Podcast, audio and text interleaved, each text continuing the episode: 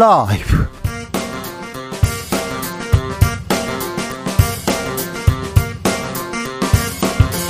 2022년 10월 18일 화요일입니다. 안녕하십니까. 주진우입니다. 윤석열 정부를 도와 보수 정권의 성공을 이루어내겠다. 황교안 전 국무총리가 국민의힘 차기 당대표 출마 선언했습니다. 황 전 총리는 2020년 총선 부정선거다 이렇게 주장하기도 했는데요. 황교안이 국민의힘 어, 당대표가 되어야 하는 이유는 뭘까요? 직접 들어보겠습니다. 정부가 여성가족부 폐지 등을 담은 정부 조직 개편안을 확정했습니다. 야당과 여성계 반발 이어집니다. 국회 통과 쉽지만은 않아 보이는데요. 여가부의 앞날은 어떻게 되는 걸까요? 행정안전부 한창섭 차관에게 직접 들어봅니다. 국민의힘은 이준석 가처분 리스크에서 벗어나면서 당권 경쟁 치열해지는 양상입니다. 더불어민주당은 국정감사장에서 문 전 대통령을 향해 김일성 주의자라고 언급한 김문수 경산호 위원장을 검찰에 고발키로 했습니다. 이번 주 정치권 달군 핫이슈 무엇일까요? 최가박당에서 짚어보겠습니다. 나비처럼 날아 벌처럼 쏜다. 여기는 주진우 라이브입니다. 오늘도 자중차에 겸손하고 진정성 있게 여러분과 함께 하겠습니다. 올 가을 들어 가장 추운 아침이었습니다. 오늘 아침에 추웠죠? 괜찮으십니까? 감기 조심하셔야 됩니다. 첫 한파주의보 내려진 가운데 서울에는 첫서리까지 왔다고 하는데요. 평년보다는 열흘 정도 빨랐다고 합니다. 내일 오전에는 더 춥다고 합니다. 그러니까 따뜻하게 꼭 끼어 입어야 됩니다. 경제도 꽁꽁 얼어붙고 날씨도 그렇고요. 아이고 올가을 유독 춥다 이런 분들 많습니다. 이럴 때일수록 좀 단단히 좀 챙겨 드셔야 됩니다. 밥심이 최고라고 하지 않습니까? 오늘 저녁에는 뭐 드세요? 좀 알려주십시오. 지금 준비하고 계신 메뉴, 지금 드시고 계신 저녁 있으면 알려주십시오. 네. 알려주세요. 돈 벌어서 사먹으려고 하니까 꼭 좀, 네.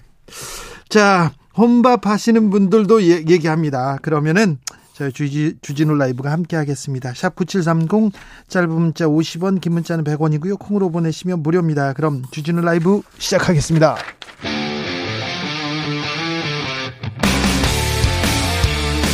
탐사보도 외길 인생 20년 주 기자가 제일 싫어하는 것은?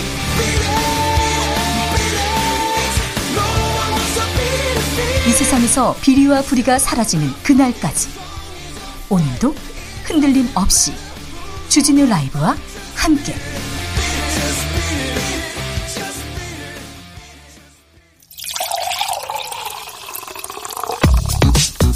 진짜 중요한 뉴스만 쭉 뽑아냈습니다. 주스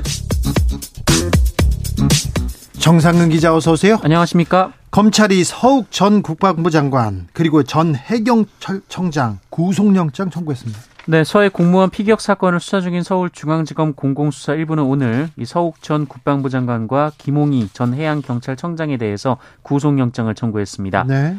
아, 서욱 전 장관은 사건이 발생한 지난 2020년 해양수산부 공무원 고 이대준 씨가 자진 워블했다는 정부 판단과 배치되는 내용의 어, 정보 등이 담긴 군사 기밀을 삭제하거나 합참 보고서에 허위 내용을 쓰도록 지시한 혐의를 받고 있습니다. 전 국방부 장관에 대한 구속영장 청구라 서해 공무원 피격 사건은 어떻게 더 흘러갈 건지 자세히 좀 조금 이따 살펴보겠습니다.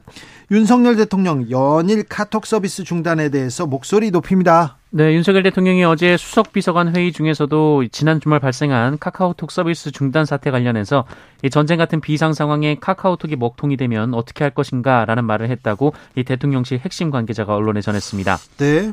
어, 이 관계자는 윤석열 대통령이 그만큼 심각한 비상 상황이 발생했을 때 통신망 때문에 국가가 정상적으로 돌아가지 못하고 마비되면 곤란하다는 취지의 지적을 한 것이다라고 설명했고요. 네. 이 외부에 의도된 공격이 있을 수도 있는데 어, 그런 모든 가정을 고려하고 들여다봐야 한다는 것이다라고 밝혔습니다. 알겠습니다. 카카오톡 안 되면 다른 거 쓰지 그러는 사람도 있는데요. 그래 서 어, 네이버 라인에 지금 엄청난 그 어, 유저들이 몰리고 있다죠. 그리고 텔레그램에도 마찬가지고요. 대통령실은 텔레그램을 써가지고 카톡 먹통 사고 뭐 무난히 피해갔다 이런 얘기도 있는데 음 그만큼 심각한 비상 상황이다. 통신망 때문에 국가가 정상적으로 돌아갈지 살펴보겠다. 이번 기회에 이런 체계들도 다 들여다봤으면 합니다. 독과점 문제도 좀 짚어보고요. 음, 이재명 대표는 오늘 재판이 시작됐네요.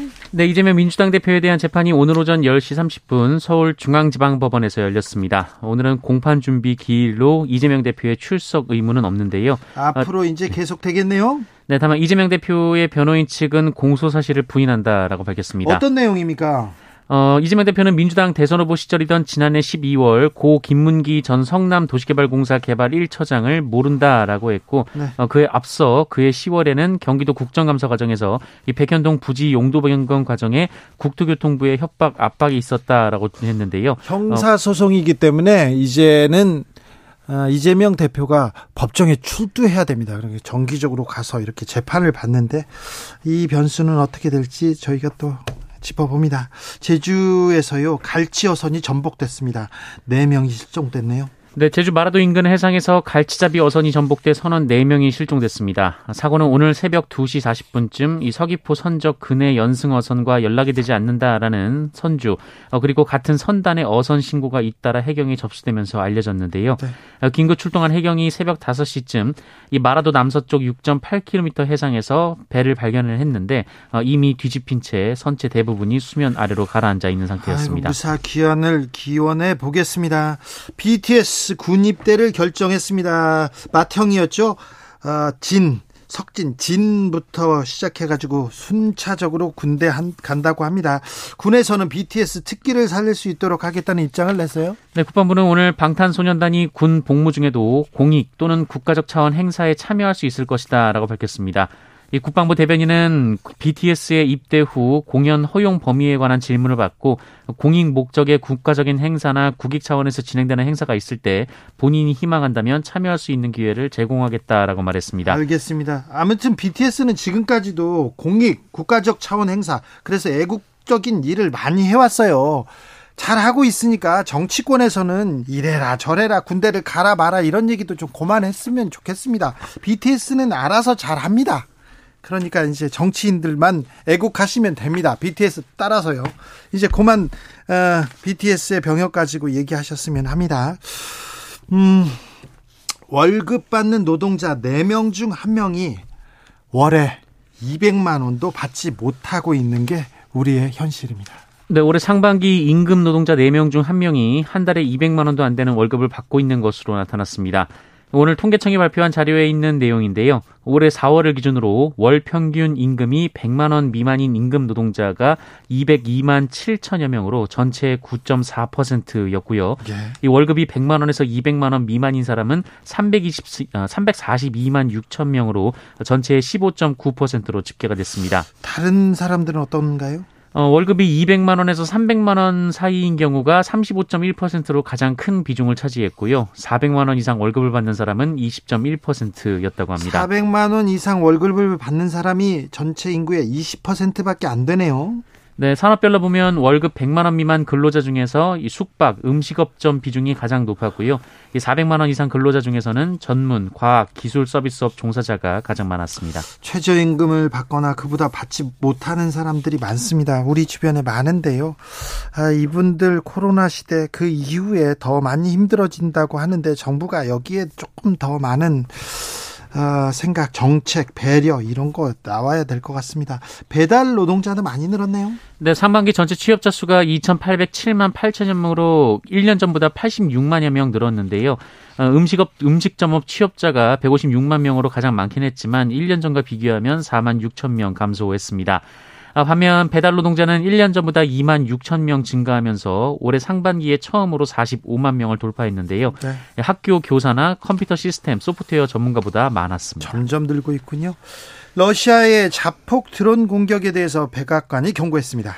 네, 러시아의 최근 자폭 드론 공격으로 우크라이나 수도 키이우에서 임신부를 포함한 민간인들이 사망한 데 대해서 미국 백악관 대변인이 어, 푸틴 대통령의 잔혹성을 보여주는 전쟁 범죄라고 규탄했습니다. 네. 어, 장피에르 대변인은 대통령이 언급한 대로 러시아가 전쟁 범죄와 잔혹 행위들에 대한 대가를 치르도록 하고 책임을 물을 것이다라고 말했습니다. 코로나 상황 어떻습니까? 네, 오늘 코로나19 신규 확진자 수는 33,248명이었습니다. 이 주말 검사 건수 감소 영향으로 어제보다 3배 정도 늘었고요. 지난주와 비교하면 2배 이상 늘었는데 네. 어, 지난주는 휴일 검사 건수 감소 영향이 있었기 때문으로 보입니다. 어, 위중증 환자 수는 247명이고요. 사망자는 6명이 나왔는데요. 네. 이 사망자 수가 한 자리로 줄어든 것은 98일 만입니다. 사망자 수 위중증 환자는 줄고 있지만 잘 관리되고 있지만 그래도 코로나 확진자 많이 나옵니다. 3만 명대입니다. 그러니까 각별히 조심하시기 바랍니다. 주스 정상근 기자 함께했습니다. 감사합니다. 고맙습니다. 아우 추워요. 감기 조심하셔야 됩니다. 오늘 저녁 뭐 드세요? 이렇게 물어봤더니 아, 지금 다양한 메뉴 올라오고 있습니다. 7066님 저녁 메뉴요. 돼지고기, 둥근 애호박, 새우젓, 고추장찌개를 끓이고 있습니다. 맛있겠습니다. 부럽습니다. 9109님, 호박잎에 된장쌈 싸서 먹어요. 설이 내리기 전에 마지막 호박잎이 최고 맛이랍니다. 아, 지금 호박잎이요? 어, 그렇군요. 4651님, 하얀 쌀밥에 돼지고기가 들어간 김치찌개랑 달걀찜, 김무침, 갓김치, 창난젓, 시금치 나물 먹을 겁니다. 너무 많이 먹는 거 아닙니까, 지금? 아, 네. 찬바람 불면 속을 든든히 채우는 게 진리지요. 모두 감기 조심하세요. 부럽습니다. 음, 9193님 엄마가 곰탕 한속 끓여놓고요. 단풍놀이 가셔가지고 일주일 동안 곰탕 먹어야 합니다. 이렇게 얘기하면서 유유 하는데 아 좋지요. 엄마가 끓여놓은 곰탕. 6121님 초딩 아이들 마라탕에 빠져가지고 요즘요. 요 오늘 저녁도 마라탕 먹으려고 푸주랑 푸주랑 당면, 흰 목이버섯까지 불리고 있습니다. 야채 가득 넣고 마라탕 끓이면 너무 맛있습니다. 얘기하네요. 음, 그러시군요. 4924님 택시 운전사입니다. 일찌감치 기사식당 와서 혼자 뚝배기 불고기 먹습니다. 주진우 라이브 듣고 있습니다. 아, 그러 잘하셨습니다. 들으면서 가끔 이제 전화 오면요. 02로 전화 오면 아시죠? 네. 주진우 라이브 이렇게 크게 외치셔야 됩니다. KBS 일라디오. 네. 5시부터 7시 주진우 라이브. 네. 알겠습니다.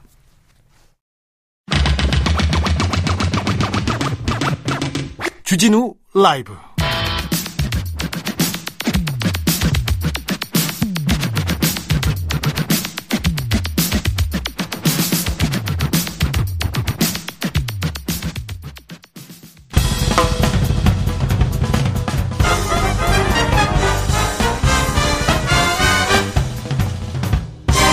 훅 인터뷰.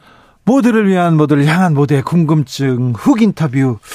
여성가족부 폐지한다고 합니다. 정부 여당에서 정부 조직 개편안을 내놨는데 논란입니다. 여성단체는 물론이고요. 해외 언론에서도 비판 목소리 나오고 있는데 아, 어떻게 될까요? 정부 조직 개편안 밑그림을 그린 분입니다. 행정안전부 한창섭 차관님 모셨습니다. 안녕하세요. 네, 안녕하세요. 네. 아, 고생이 많으시죠? 네, 열심히 하고 있습니다. 네. 음, 차관님, 음, 여가부 폐지, 이, 폐지 됩니까? 이제 정부 조직 어, 개편안에서 그림을 그렸는데 여가부 폐지하고 보훈처는 부로 승격하고 재외동포청을 신설하고 이렇게 얘기 나왔는데 어, 어떤 취지인지 자 설명을 좀 부탁드릴게요. 예, 이번 정부 조직 개편은 윤석열 정부의 첫 조직 개편 네. 어, 새로운 정부가 어, 국민께 약속드린 그런 행정, 핵심 공약을 지키고 네. 또 모두가 행복한 사회 글로벌 어, 중축과 실현을 위해서 국정 목표를 실현하기 위해서 네. 꼭 필요한 분야를 중심으로 연해 조직 개편안을 마련했습니다. 네. 주무조 차관으로서 네. 우리 새로운 정부 출범 이후에 여당과 정부와 어, 소통하면서 지속적으로 협의하고 조율을 거쳐서 개편안을 네. 마련했다는 말씀을 드리고 싶습니다. 네. 정부 조직 개편을 크게 세 가지로 말씀을 드리면 우선 여성가족부 기능은 어, 보건복지부로 이관하여 네. 인구가족 양성평등본부로 새롭게 설치하는 것입니다. 예. 여성정책 패러다임을 시대적인 흐름에 맞춰서 네. 양성평등 관점으로 전환하고 또 성별을 넘어 네. 어, 사회학자 보호 측면에서 어, 불공정 이슈에 대응하기 위한 그런 내용입니다. 그래서 기존 여성가족부의 업무 중에서 어, 청소년 가족 업무 또 양성평등 업무 이런 것을 어, 신설되는 인구가족 양성평등 업무로 그 다음에 여성 고용 기능은 고용 음, 고용부로 이관하는 그런 내용입니다. 네. 다음으로는 국가보훈처는 이제 부로 성격이 됩니다. 네. 우리나라의 국회에 걸맞는 그런 네.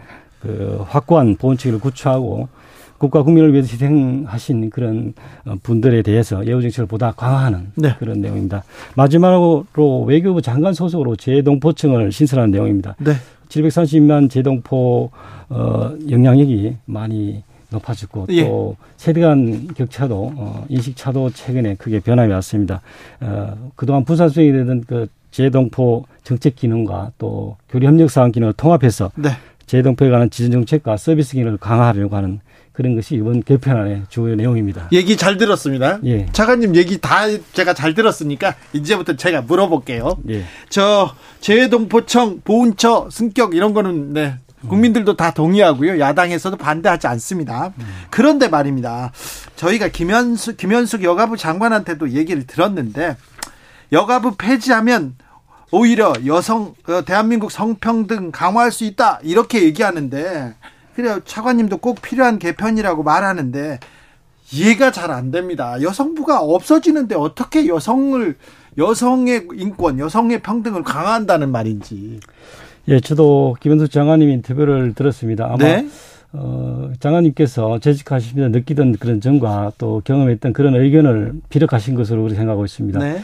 어, 기본적으로는 큰 틀에서는 저희들이 조직 개편한 안과 거의 같은 맥락을 하고 있다고 그렇게 생각을 합니다. 네. 예. 너무 걱정 안 해도 됩니까?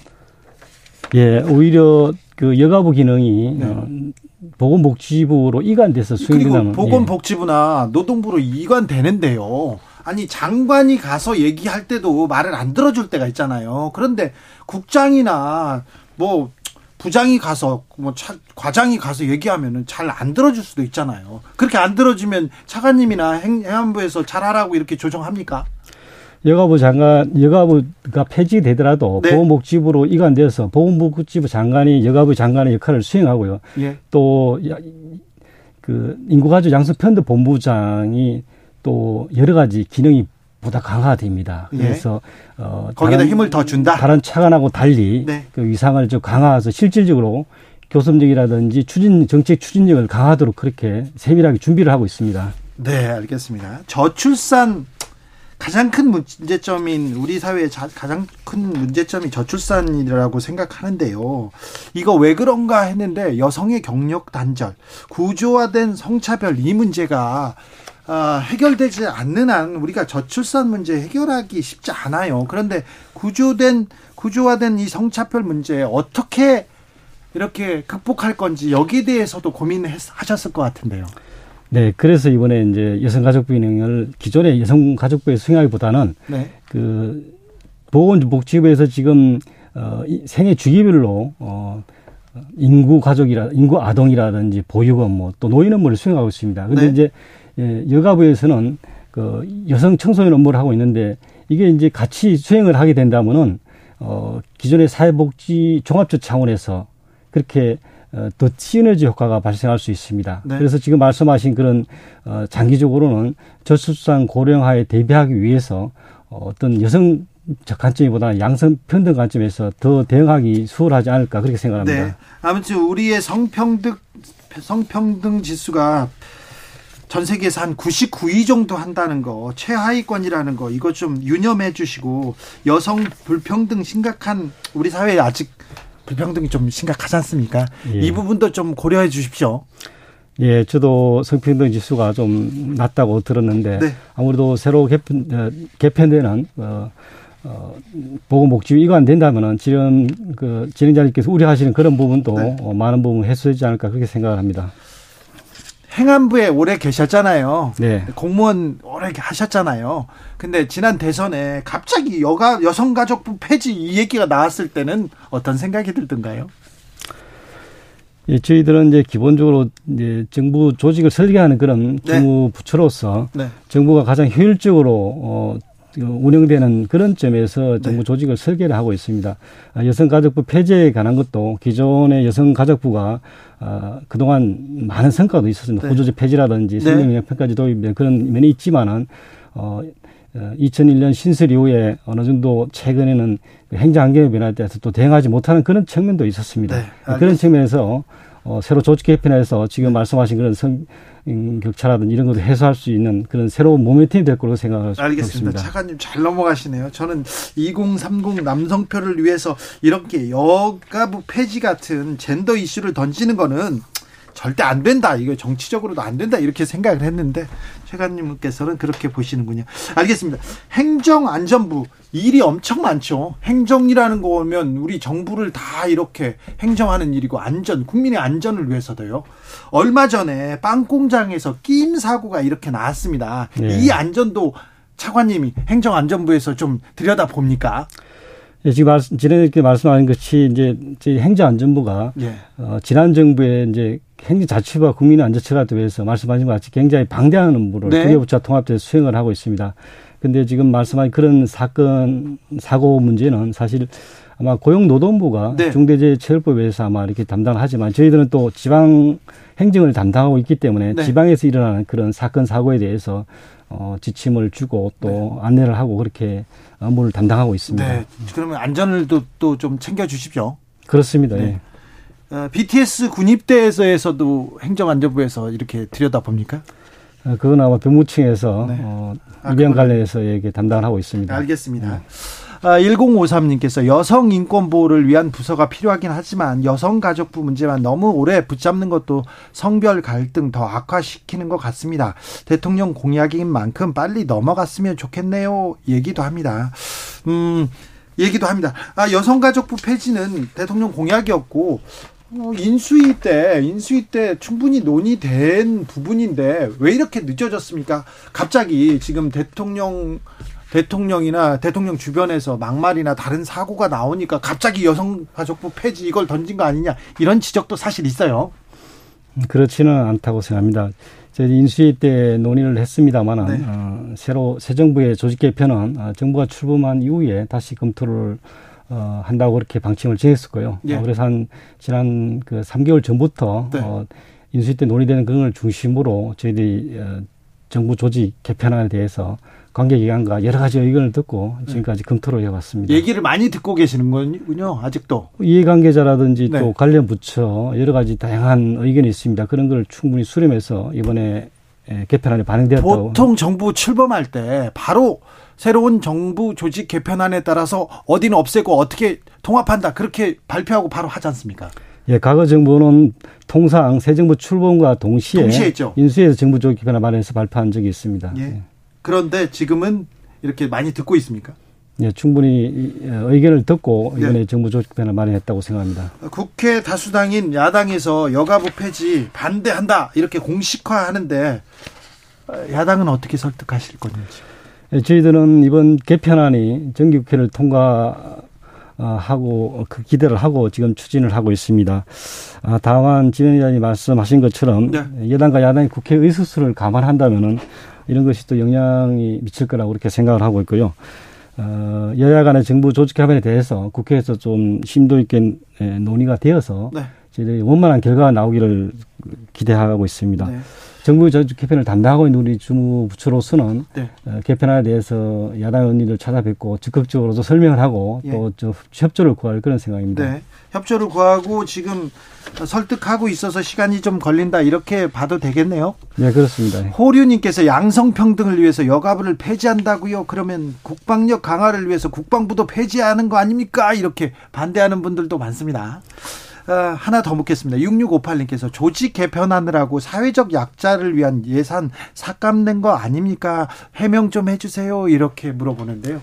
그렇지는 않습니다. 여가부 기능이 보건복지부로 이관되고 통합되더라도 기존에 하던 그 기능이라든지 사업 예산은 그대로 어, 세태하고 감축하지 않고 그대로 이관이 됩니다. 네. 오히려 보건복지부가 어떤 그 부처로서 위상이 또 높고 그러다 보니까 어, 대외 교섭력이라든 협상이 더 높기 때문에 더 효율적으로 어, 업무가 추진되지 않을까 그렇게 생각합니다. 행안부 내 경찰국 신설 문제가 처음에는 정권 초에는 굉장히 좀 뜨거운 이슈였는데요. 지금 좀 조용합니다. 지금 어떻게 돼가고 있습니까? 예, 지난번 이제 경찰국을 설치해서 예. 행안부 내에서 경찰 관련 그 인사 업무라든지 인사 네. 재청 업무라든지 또 자치경찰 지원 업무 이렇게 주요 기능을 어 저희들 잘 수행하고 있습니다. 잘 수행하고 있습니까? 예. 그런데 경찰들은 반발하잖아요. 행안부에서 인사도 하고 다 이게 인, 그 인사권과 이 주요 권, 권한을 가지고 있으면 거, 경찰을 예속화하는 거 아니냐 이렇게 비판합니다. 그렇지 않습니다. 종전에도 법령에 네. 그 경찰청장 인사를 추천을 하면은 네. 행정안전부 장관은 인사 제청권이 있었습니다. 네. 그 인사 제청권을 법령에 따라서 어, 제대로 수행하기 위한 그런 기능을 지금 수행하고 있다고 볼 수 있습니다. 네. 자치경찰 이 부분도 지금 자리 잡으려면 조금 중요한 문제인데요. 네, 그렇습니다. 지금 이제 시범 운영을 하고 있는데요. 네. 이번에 경찰제도 그 발전위원회하고 이제 구성을 운영하고 있는데 거기에서도 네. 자치경찰위원회 이런 문제를 충분히 논의를 하고 어, 저희들이 바람직한 방안을 그렇게 찾고 있습니다. 네. 검찰의 수사 범위를 놓고도 계속 지금 논란인데요. 어, 행안부에서는 경찰, 경찰의 이 수사 범위에 대해서 조금 명확하게 규정을 가지고 있습니까? 경찰 수사 범위에 관한 거는 이제 그 법무부 장관이 이제 그 관련 규정이 있고 아마 네. 경찰청과 협의를 해서 그렇게 만드는 그런 조, 규정입니다. 네. 거기에 대해서 이제 행안부 장관도 그 법령안에 대해서 의견을 어, 충분히 개진하고 반영을 하고 그렇게 있습니다. 네. 어, 그럼 그 경찰의 권리를 위해서 권리와 권한을 위해서는 행안부가 얘기, 얘기를 하고 검찰에 대해서는 법무부가 얘기하고 그렇습니까? 지금 이제 경찰청은 행안부 외청이고요. 네. 또 검찰청은 그, 그 법무부의 외청이기 때문에 실질적으로 이제 법령 그 위반건이라든지 그런 국민으로서 역할 그런 거는 이제 각부 장관에 있기 때문에 지금 말씀하셨듯이 경찰청은 행안부, 예. 검찰청에 대해서는 법무부 장관이 지금 그런 어, 어, 업무를 추진하고 있습니다. 경찰 제도 개선이나 발전을 위해서도 여러 좀 고려 사항이 있을 것 같습니다. 예, 그렇습니다. 지난번 6월에 네. 경찰제도 개선 자문위원회 운영을 통해서 저희들이 여러 가지 경찰국 신설이라든지 지규칙을 어, 제정해서 만, 운영을 하고 있는데요. 네. 어, 그 근거안을 토대로 지금 또 제도 발전위원회를 운영하고 있습니다. 그래서 네. 여러 가지 그때 근거안을 토대로 지금 어, 경찰제도 발전 방안에 대해서 지금 어, 심도 있게 논의를 하고 있습니다. 네. 윤석열 정부에서는 작은 정부 계속 얘기했습니다. 대통령실도 줄이겠다 얘기하고 공무원도 어, 늘리지 않겠다, 줄이겠다 얘기했는데 지금 윤석열의 작은 정부는 잘 가고 있습니까? 예, 저희들 그 지난 정부에 사실은 그 정부 인력을 네. 많이 예, 정원시킨 건 사실입니다. 그래서 네. 이번 새 정부에서는 어 기존의 그 인력을 정원해 두는 그 지정하던 것을 네. 어, 기존 최대한 새로운 수요라든지 행정 수요에 대, 응하기 위해서는 기존 인력을 예. 활용해서 재배치해서 활용하는 이런 기본 원칙 하에 정부 인력을 운영을 하고 있습니다. 네. 그래서 어, 기본적으로는 새로운 수요가 발생할 경우에는 기존 인력을 재배치해서 좀 더 효율적으로 활용하고 이렇게 하고 있기 때문에 네.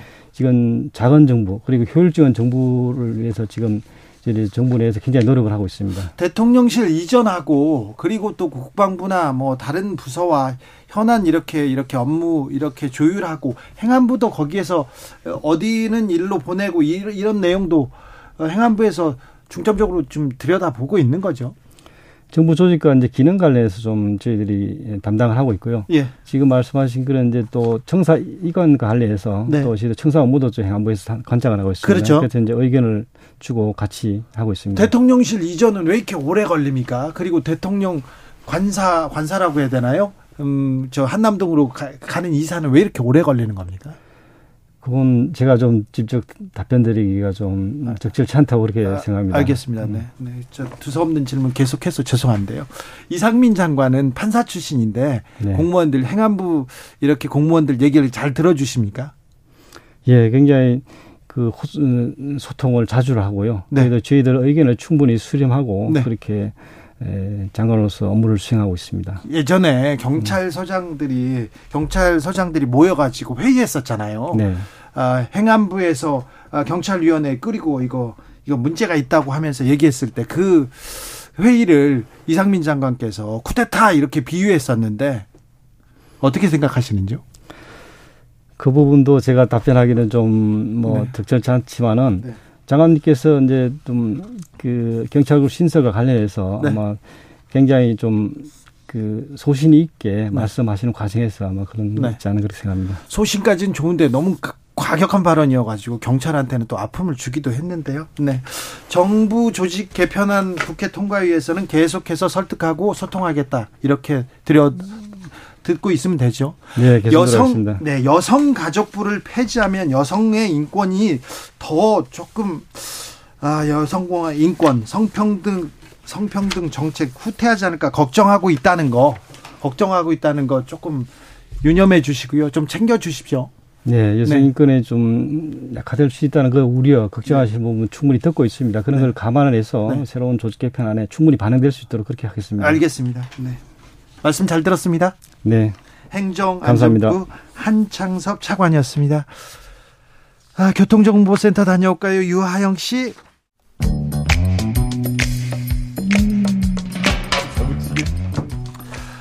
오늘의 정치권 상황 깔끔하게 정리해 드립니다. 여당 야당 크로스 최과 박과 함께 최과 박당 여야 최고의 파트너입니다. 주진우 라이브 공식 여야 대변인 두 분 모십니다. 최형두 국민의힘 의원 어서 오세요. 네 안녕하십니까. 박성준 더불어민주당 의원 어서 오세요. 네 안녕하세요. 네, 국감 네 고생 많으시죠. 예 저는 어제 부산에 갔다 왔어요. 예. 부산 자산관리공사하고 네. 주택금융공사 국감 어제 네. 하고 오늘 뭐 현장 시찰도 있었는데 네. 대변인 하다 보니까 일찍 올라왔습니다. 그래서. 아 현장에 가서 예. 그 전술에 거기다 배치하겠다는 그 동네에 좀. 좀 민심도 좀 듣고 오시지 그러셨어요. 아무튼 박성준 의원님 얼굴 까칠해지셨어요. 최영두 의원님도 요새 고생하시는군요. 얼굴 까칠합니다. 아니 오늘 그 저희도 이제 현장 국감 네. 월성 1호기 2호기 네. 뭐 이게 저 원전 쪽으로 갔다 왔습니다. 갔다 아, 왔는데 안전 어떻습니까?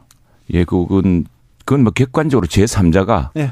어, 월성 한수원이 이제 만일 자체 조사를 한다면은 뭐 여러 가지 의구심이 남지 않겠습니까? 그러나 네. 원안위와 제 3자가 이렇게 또 경주시까지 해서 어, 하고 있는 것이기 때문에 그 뭐 안전 문제 철저하게 챙겨야죠. 네. 근데 현장에 갔더니 주민들이 많이 나오셨어요. 예.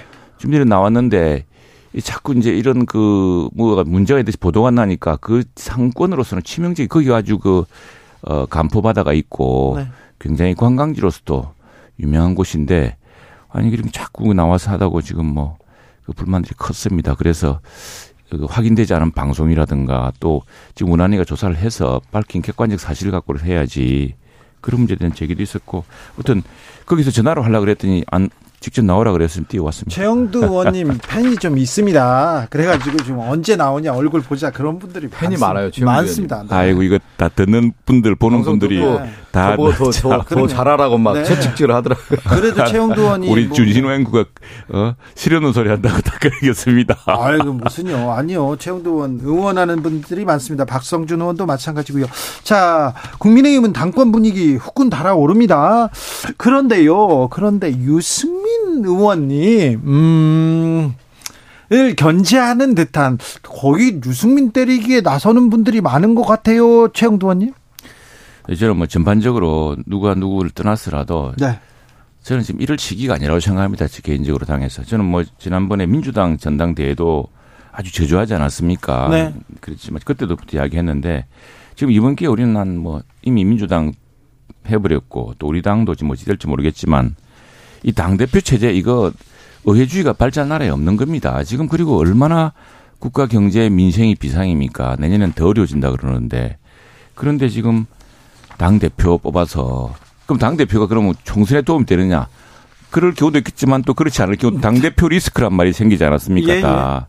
이게 차라리 선거 때 선거를 임박해서는 선거를 정말 잘 이끌 선대위원장 뽑고 또 우리 원외에 또 당협위원장도 많거든요. 당원들을 정말 보살피는 그런 활동하고 대통령 후보 나설 사람들은 대선 앞두고 1년 전부터 하면 되지 뭐 하려고 이렇게들 전당대 하는지 모르겠습니다. 그 유승민 전 의원이 국민의힘에서 어 당권 후보로서 이렇게 부각이 되는 이유에 대해서 분석할 필요가 있고요.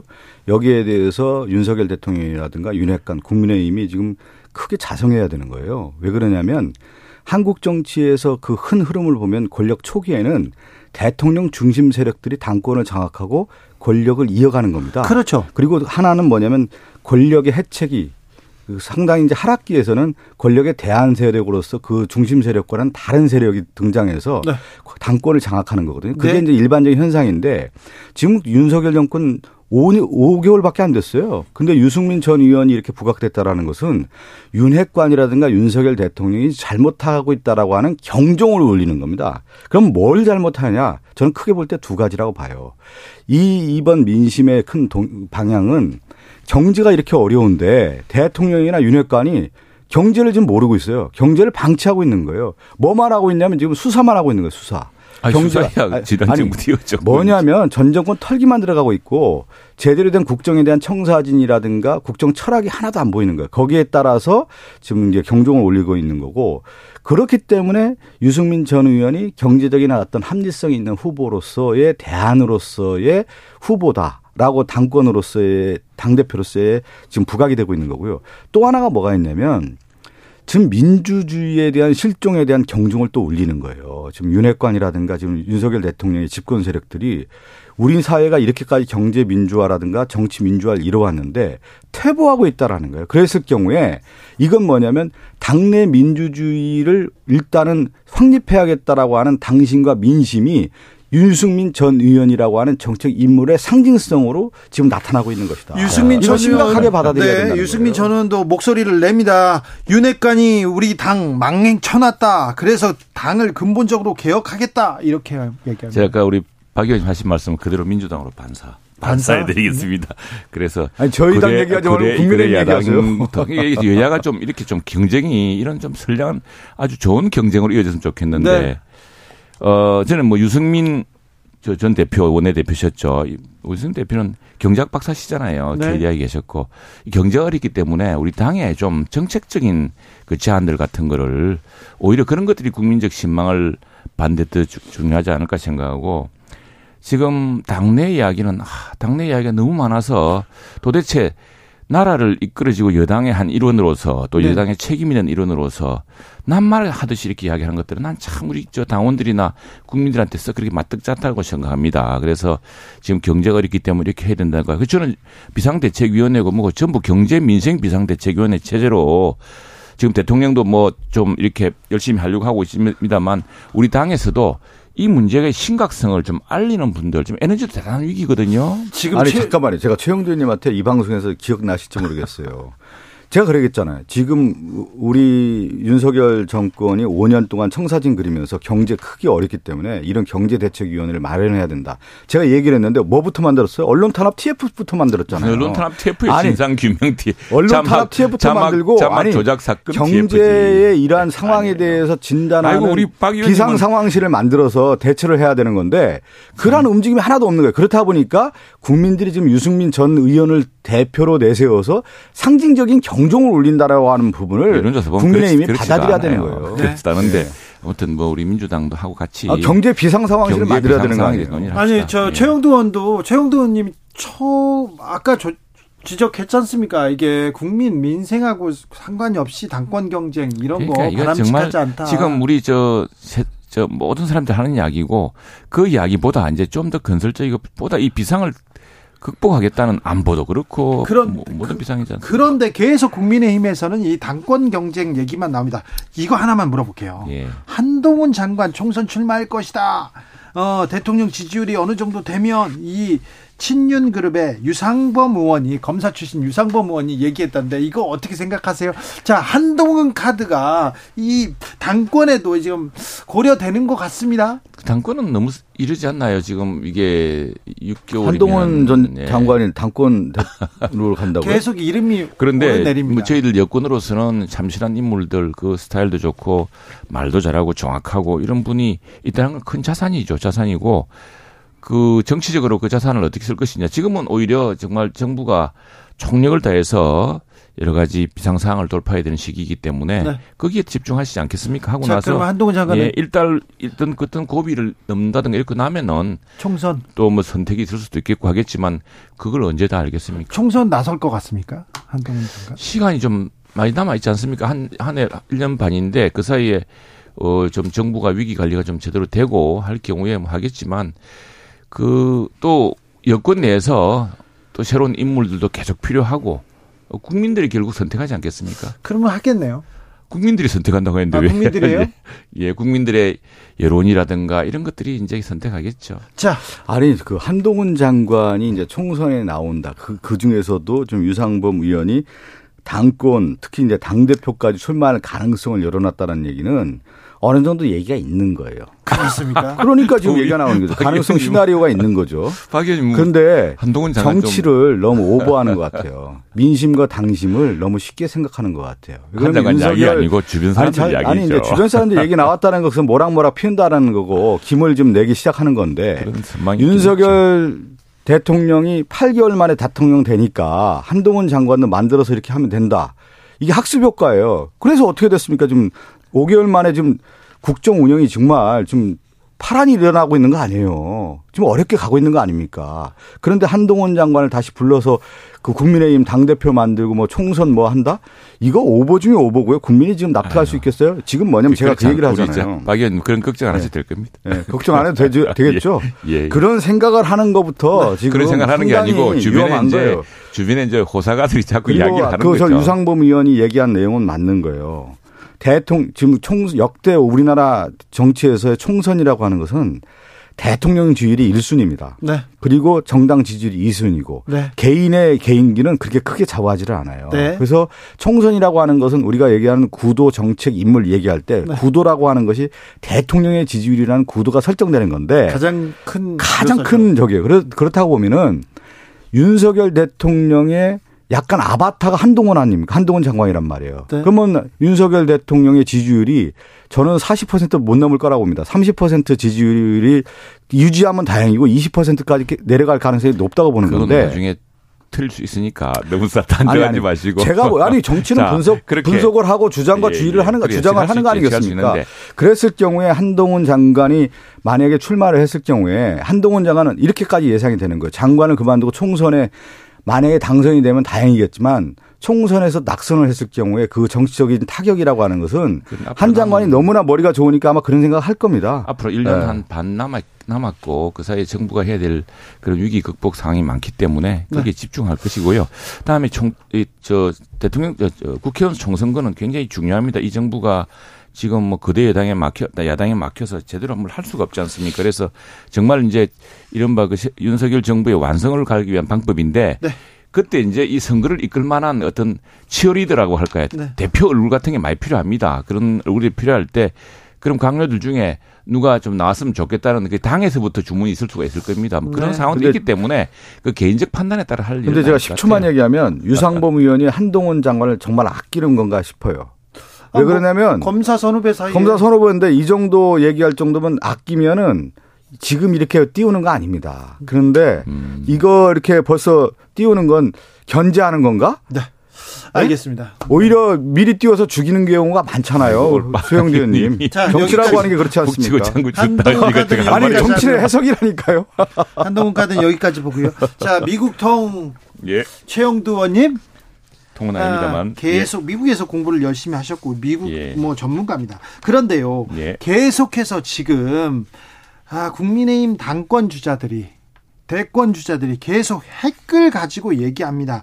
뭐 비핵화 선언 탈퇴하라, 뭐 NPT도 탈퇴하라 얘기 나오고 전술핵 얘기 나오고요, 핵 무장, 핵 개발 나오고 우리 동네에 가져오겠다 이런 얘기까지 나오는데 어떻게 보십니까? 왜냐하면 이건 이제 이분들이 주로 강력한 지지 기반들에서 많이 나오는 여론입니다. 실제로 지금 뭐 남북한 비핵화 선언은 사실 북한이 다 파기해버리지 않습니까? 파기해버린 셈이고 비핵화 선언 어긴 지 오래됐죠. 그러나 우리는 비핵화를 하겠다는 생각으로 정말 평화적 노력을 다해왔던 것이고 또 9.19 군사합의는 정말 심각합니다. 이거는 지금 우리는 눈과 귀를 반쯤 닫아놓고 있거든요. 왜냐하면 비무장지대 내에서 또는 그로부터 후방 얼마까지 군사훈련이나 여러 가지 정찰 수단을 우리가 스스로 통제를 해놨기 때문에 그런데 북한은 저렇게 막 계속 도발 일변도로 나가고 더 점점 더 심각해지지 않습니까? 더구나 지금 최근에 그 미사일 저수지 발사 이런 것들은 초기에 kill chain 우리가 방어할 수 있는 그런 방어 저 탐지 능력을 무력화시키는 거거든요. 그렇기 때문에 뭐 9.19 군사 합의를 통해서 우리가 지키려고 하고 우리 스스로가 방어 능력까지 이렇게 후퇴해가면서 했던 부분은 원상복구돼야 되고요. 그리고 핵 이 문제 이거는 어제 어제인가요? 미국의 블링컨 국무장관도 이야기했지만 또 국제 사회 또 동맹인 미국과의 논의가 있어야 되기 때문에 다만 지금 그런 여론들이 많다는 것을 우리 당 대표 후보자 잠재적 후보자들이 보여주시는 거죠. 근데 지금 지금 국민의힘의 주요 정치적 인사들의 발언을 보면 상당히 위험한 발언들이 많아요. 지금 이제 홍준표 대구시장이라든가 정진석 위원장들의 얘기를 들어보면은 네. 이분들이 한미 동맹을 얘기하는데 사실은 지금 그 주장들을 보면 반미 노선을 가고 있어요. 무슨 반미 노선? 어떤 얘기하면 미국을 믿을 수 없으니까 우리가 핵을 가져야 된다 이런 얘기한단 말이에요. 미국을 믿을 수 없으니까. 네. 그 얘기를 하고 있잖아요 지금요. 네. 북한이 저렇게 핵을 개발하는데 우리가 미국을 믿을 수 없으니까 우리가 핵을 가져야 된다고 얘기한다라는 것 자체가 굉장히 위험한 발언이고 또 하나는 미국의 세계 전략이라고 하는 것은 핵 확산 방지 아닙니까? 네. 그러면 우리가 핵을 갖자라고 하는 것은 뭐냐면 한국이 NPT를 탈퇴해야 된다는 얘기가 된단 말이야. 예? 비, 비확산 조치의 조약에 대해서 90년대 북한이 NPT 탈퇴하고 나서 어떻게 했습니까? 핵 위기가 오지 않았습니까? 지금 우리나라가 만약에 NPT 탈퇴하자라고 주장하는 거와 마찬가지가 되는 거고 또 하나는 미국의 세계 전략이라고 하는 것은 그 핵, 핵, 핵무기의 확산을 방지하는 거 억제하는 게 네. 억제 정책이란 말이에요. 그런데 우리가 핵무장하자고 하는 것 자체는 미국의 세계 전략에 반 반하는 거고 미국을 믿을 수 없다라고 계속 얘기하고 있어요 지금. 오늘 필립 우리, 아니 제가 한 말씀만 더 하고 가장 중요한 것은 한미 동맹의 굳건한 가운데에서 우리가 지금 뭐가 왔냐면 해구산 아래 있었던 정책 아니겠습니까? 그러면 여기서 뭘 더 나가야 되냐면 윤석열 정부의 외교 정책을 만들어내야죠. 외교력을 만들어내야죠. 미국하고 더 긴밀하게 가겠다라고 하는 그림도 더 그려주고 또 북한과 관련된 대북 특사를 파견한다든가 한 라인을 가동한다든가 이러한 모든 조치를 해야 되는 건데 지금 뭐가 나오냐면 미국 믿을 수 없으니까 우리가 핵무장하자 이 얘기밖에 없는 거예요. 오늘 지금. 필립 골드버그 미국 대사가 네. 핵 관련된 그 정치권의 발언에 대해서 무책임하고 위험하다 이렇게. 그럼요. 핵 확장 억제는 미국이 뭐 포기할 그 수 없는 과제다 이런 얘기. 그분의 말씀에 이제 우리 박승준 말씀이 일부 만점이 있습니다. 그건 뭐 미국의 NPT 그래서 네. NPT 우리도 한때 70년대에 그 주한미군 철수가 있고 그다음에 북한의 군사력 특히 인도 차이나 반도에서의 그 공산화 이런 걸 보면서 한때 잠깐 핵무장을 검토했던 적이 있지 않습니까? 곧 국제사회 압력이라든가 또 우리가 무역 대국으로 가기 위해서 다 포기하고 우리는 원전을 만들었습니다만 그리고 이제 NPT 체제란 건 우리 정부가 저 비핵화를 위해서 할 수 있는 강력한 수단이고 지금 이게 정부의 입장이 아니고 우리 당내 이제 일부 입장인데 그리고 네. 그런 여론이 있다는 것이고요. 그 블링컨 국무장관도 그런 걱정을 했습니다. 미국으로서는 당연히 그렇게 할 수밖에 없는 이야기인데 그런데 이게 뭐 반미가 아니고요. 자, 지금 요번에 핵 상황이 굉장히 심각합니다. 그래서 마치 그 더골 대통령이 프랑스의 더골 대통령이 핵 개발을 결심했을 때 그 상황 비슷하게 돼가고 있다는 걱정이 이런 거예요. 자, 북한이 이제 드디어 대륙간 탄도탄을 통해서 LA까지 도달할 수가 있습니다. 예. 도달할 경우에 그러면은 이전에 더골이 물었듯이 자, 미국이 그러면은 어, 우리 파리를 지켜주기 위해서 LA를 포기할 것이냐. 왜냐하면 LA도 사정권에 들어가 있기 때문에 뉴욕도 사정권에 들어가 있고 그런 상황이어서 이제 그런 근본적 의문을 이제 우리가 품게 된 것이죠. 그리고 또 핵 공유 같은 거는 나토식 핵 공유가 있기 때문에 우리 많은 부분 또 그런 이야기를 하고 있습니다. 그런데 이건 한미 간의 긴밀한 협의가 있어야 될 문제고 정말 한미 간의 굳건한 믿음이야 지난 정부보다는 많이 나아졌죠. 그리고 지금 저는 미국의 세계 전략을 좀 윤석열 정부가 잘 못 읽고 있다고 봐요. 세계 전략이라고 하는 것이 미국의 역외균형 전략이라고 제가 한번 지난번에 말씀드렸는데 그 미국이 중동에서는 이스라엘 내세워서 이란을 견제하는 거고 지금의 동아시아에서는 대중국 포위 전략으로서 일본과 함께 동아시아의 중국의 견제 세력으로서의 가장 강한 위치에 있는 국가를 일본으로 보고 있는 거란 말이에요. 그렇기 때문에 지금 한미일이라고 하는 이 스크럼이 짜지는 겁니다. 군사적으로는 쿼드라고 하는 게 들어가는 거고 경제적으로 하는 것은 인도 태평양 경제 프레임이라고 들어가는 거고 반도체는 칩동맹이고 모든 게 대중국 견제 정책이란 말이에요. 그렇기 음, 때문에 중국이 또 대단한 또 위협이 되고 있긴 사실이죠. 사실이죠. 그래서 예. 그렇기 때문에 그런데 그런 가운데 한국은 이러한 세계 전략을 미국을 보고 가야 되는 건데 전반적으로 지금 핵 문제, 핵, 핵 확산 억제 정책이라고 하는 전략이라든가 세계 전략을 음. 윤석열 정부가 제대로 알지 못하고 아, 이걸 설명해야 되는 지금 거예요. 우리 박 의원님이 하나 좀 네. 강조하고 있는 것도 민주당에서 많이 강조하고 있는데 뭐 지금 북핵 미사일 위기 상황이 대단히 심각합니다. 예, 아 예 알고 예, 있습니다. 예, 지금 우리가 지금 kill chain 같은 방어 수단이 없어졌고요. 그래서 자. 한미일의 정보 자산이라는 게 굉장히 중요해졌기 때문에 대잠 잠수함 작전을 지난번 에 했던 거거든요. 그걸 가지고 갑자기 일본 때리기 시작해버리면 자 여기까지 하고 네네. 마지막으로 마지막으로 얘기하고 싶은 게 많은데 그만합니까? 김문수 경산호 위원장 예, 예. 이 발언 아, 왜 국민의힘에서 계속 키우고 있습니까? 지금 이건 뭐 대부분 판례도 있지 않습니까? 그리고 이 상황을 잘 모르는데 거기서 상임위 국정감사장에서 무슨 양심 고백하듯이 하라듯이 계속 야당 의원이 따져 묻고 따져 묻고 했던 거 아닙니까? 그래서 내 양심에 따라 이야기한 건데 그랬더니 이제 발끈해가지고 그래서 이제 그건 이전에 그 누구죠 고영주 네, 네. 전, 전 박문진 이사장이죠. 네. 이사장 대부분 판례가 있습니다. 그 대부분 판례를 읽어보면은 쭉 나오는 이야기고요. 저는 근데 그 발언이 나오게끔 했던 아니 그 이전 과거에 저 노동운동 해가지고 인사하셔야 돼 이제. 노동운동을 잘 아시는 분이 당선을 했는데 민주당이 민주당이 이야기를 키우고 있어요 지금. 김문수 위원장은 얼른 인사하세요. 자신의 걸맞는 철학과 언어가 있어야 되는데 네. 시계에 맞지 않는 최영두, 박성준 두 분 감사합니다. 고맙습니다. 저는 2부에서 한교안 전 총리와 옵니다.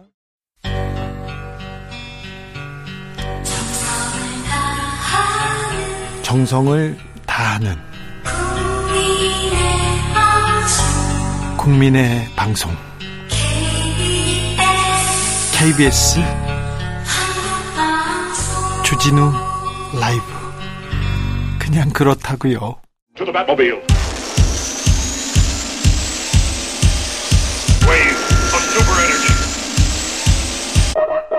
주 기자의 1분 막말을 막말로 덮는다고요? 이쯤 되면 전략입니다. 잘 짜여진 각본입니다. 김문수 경산호 위원장 문재인은 김일성주의자 발언으로 국감장을 흔들었습니다.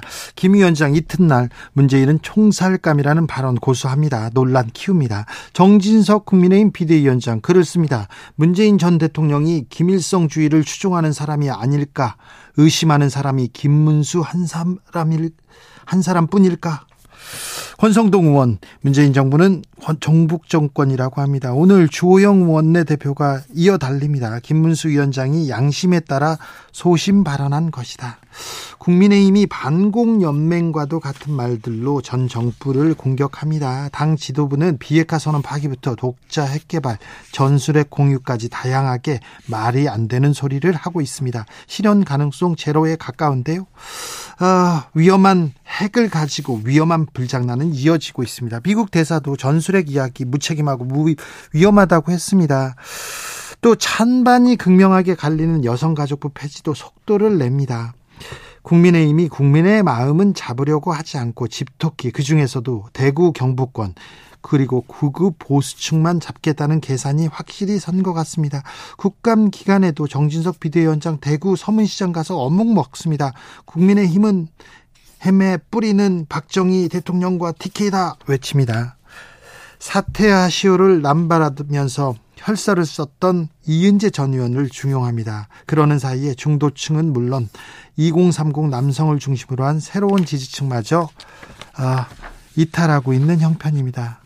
러지 트러스 영국 총리는 취임하자마자 정부 재정 건전화하겠다, 부자 감사하겠다고 목소리를 높였습니다. 어? 어떤 정권하고 비슷하네요. 6,700만 영국 국민보다 16만 명의 보수당 대의원 집토끼를 위한 정책이었습니다. 그 결과 취임 한 달 만에 지지율은 폭락했고 당 내에서도 퇴임하라는 이야기 나오고 있습니다. 영국 현지 언론은 트러스 총리와 유통기한이 열흘밖에 안 되는 양상추 중에 어느 쪽이 더 오래 갈 것인지를 두고 여론조사를 진행하고 있습니다. 지금까지 주기자의 1분이었습니다.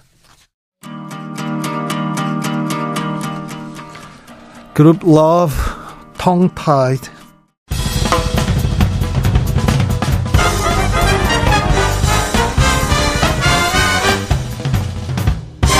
훅 인터뷰 훅 인터뷰 이어가겠습니다. 황교안 전 자유한국당 대표가 다시 한번 출사표를 던졌습니다. 음, 총리를 지내셨습니다. 그리고 대통령 직무대행을 지내셨는데 황교안 전 대표가 왜 지금 필요한지 국민의힘의 미래는 어떻게 바꾸고 싶은지 직접 들어보겠습니다. 황교안 전 국무총리님 안녕하세요. 예, 안녕하십니까. 네. 음, 잘 지내셨죠? 건강하시고요. 잘 못 지내다가 네. 뭐 정권 교체가 돼서 네. 잘 지내려고 노력하고 있습니다. 피부는 좋으십니다. 아, 저는 뭐 늘 피부는 좋은데 네. 문제는 이제 건강이 체력이 떨어지니까. 아 그렇습니까? 예, 체력이 떨어지니까. 아니 이렇게 맑고 피부도 좋으신데 체력이 떨어지셨습니까? 요즘 이제 잠 못 자고 네. 또 사실은 일이 굉장히 많네요. 그래요? 예, 예. 테니스도 치고 운동 계속 하시죠? 해야 되는데 네. 테니스를 못 치고 운동 못 하니까 네. 체력이 떨어집니다. 아, 보수 진영에서 왜 황교안 전 총리를 이렇게 대우를 안 해줄까 불만인 분들이 많습니다. 그리고 응원하는 분도 많습니다. 대한민국님께서는 대한, 행동하는 정의 황교안 응원합니다. again 황교안 얘기합니다. 보스탑 리더 황교안 전 총리님 국민의힘 당대표 출마 선언 대환영입니다. 이런 응원 문자 오고 있습니다. 네. 지지 기반이 확실합니다. 그런데 전 또 이것도 불만해요. 황교안 이렇게 딱 치면요. 가발이 먼저 뜨는데 그거 가발 아. 아닌데요. 그죠? 가발이에요? 아, 니죠 아니고 아니고 지난번에 삭발했을 때 그 문제는 이렇게 아니 삭발하고 나서 다 정리가 됐는데 아직도 그렇죠. 가발 얘기를 합니까? 아니 그거 하는 사람들은 나쁜 사람들입니다. 그렇죠? 자, 음, 출마 선언하셨습니다. 당 대표로 황교안이 필요하다 이렇게 얘기합니다. 그러면서 아. 당이 이 지경에까지 이르게 됐습니다. 이렇게 해서 통합을 무리하게 추진해서 그렇습니다. 어, 이게 무슨 얘기입니까? 통합은 해야지 않습니까? 통합을 하셨지 않습니까? 제가 이제 사과한다고 하는 내용으로 네. 그 말씀을 했습니다. 네. 통합은 해야 되는데 네. 어, 통합에 너무 이제 속도가 빨랐어요. 네. 그리고 충분한 논의가 안 된 채로 이제 통합이 되니까 네. 물리적으로 이게 통합이 되긴 했지만 네. 화학적인 통합이 안 됐습니다. 예. 그래서 그것 때문에 결국 우리 당을 오랫동안 지켜왔던 동지들이 네. 어, 경선의 기회도 못 갖고 네. 아픔을 당, 당했고 또 그러면서 이제 뒤늦게 들어온 사람들이 표를 얻기 얻지 못하기도 하고 갈등이 생기기도 하고 네. 결국 그에서 잘하려고 했던 통합이 네. 우리 당원들에게 또 동지들에게 고통을 주고 네. 결과적으로 우리가 총선에서 지는 그런 결과를 가져왔기 때문에 네. 우리 당원들과 그다음에 동지들에게 국민들에게 사죄한다 이런 뜻으로 제가 용서를 구했습니다. 아니 근데 그때 통합이 그 총선에선 졌지만 대선에서 승리로 이끌었으니까 이거는 어뭐 성공한 통합 아니었나 이런 생각합니다. 겸손의 표현 아닙니까? 하여튼 그 과정에서 네. 우리 동지들이 피해를 많이 입었어요. 아, 그렇습니까? 예, 이제 두 당이 합하니까 네. 뭐 당협위원장 자리는 하나밖에 없고 아, 예, 예. 그러니까 지금 많은 피해가 있었는데 자. 그런 부분을 제가 잘 아우르지 못하고 네. 또 챙기지 못한 점 그걸 사과하고 있습니다. 지금 이 시점에 왜 당 대표 황교안이야 합니까? 지금 나라가 위기입니다. 네. 정권 교체는 이루어졌지만 네. 지금 민주당이 국회를 장악하고 있지 않습니까? 예. 법원을 장악하고 있지 않습니까? 법원을 장악했습니까? 지금 뭐 김명수 대법관은 네. 전에 이제 문재인 대통령 대법원장은 네. 문재인 대통령이 임명한 사람이죠. 그렇죠. 그리고 그냥 뭐 말 문바 같았었어요. 바뀌지 않았습니다. 지금도 사법 정의가 제대로 세워 있지 않습니다. 그 대통령이 뭘 일하라고 그러면 법을 바꿔야 될 텐데 국회가 저렇게 견고하게 지키고 있으니까 법을 바꿀 수가 없고 네. 좋은 법 대신에 민주당이 원하는 법만 만드는 거예요. 지금도 그렇게 하고 있고 처벌하려고 그러면 법원이 또 방해를 하고 있고 지금 대통령이 굉장히 어려운 상황입니다. 네. 그래서 우리 우파들이 같이 모여서 네. 정말 이제 지난 정권 나라 망가뜨리는 바람에 교체되지 않았습니까? 네. 국민의 심판받지 않았습니까?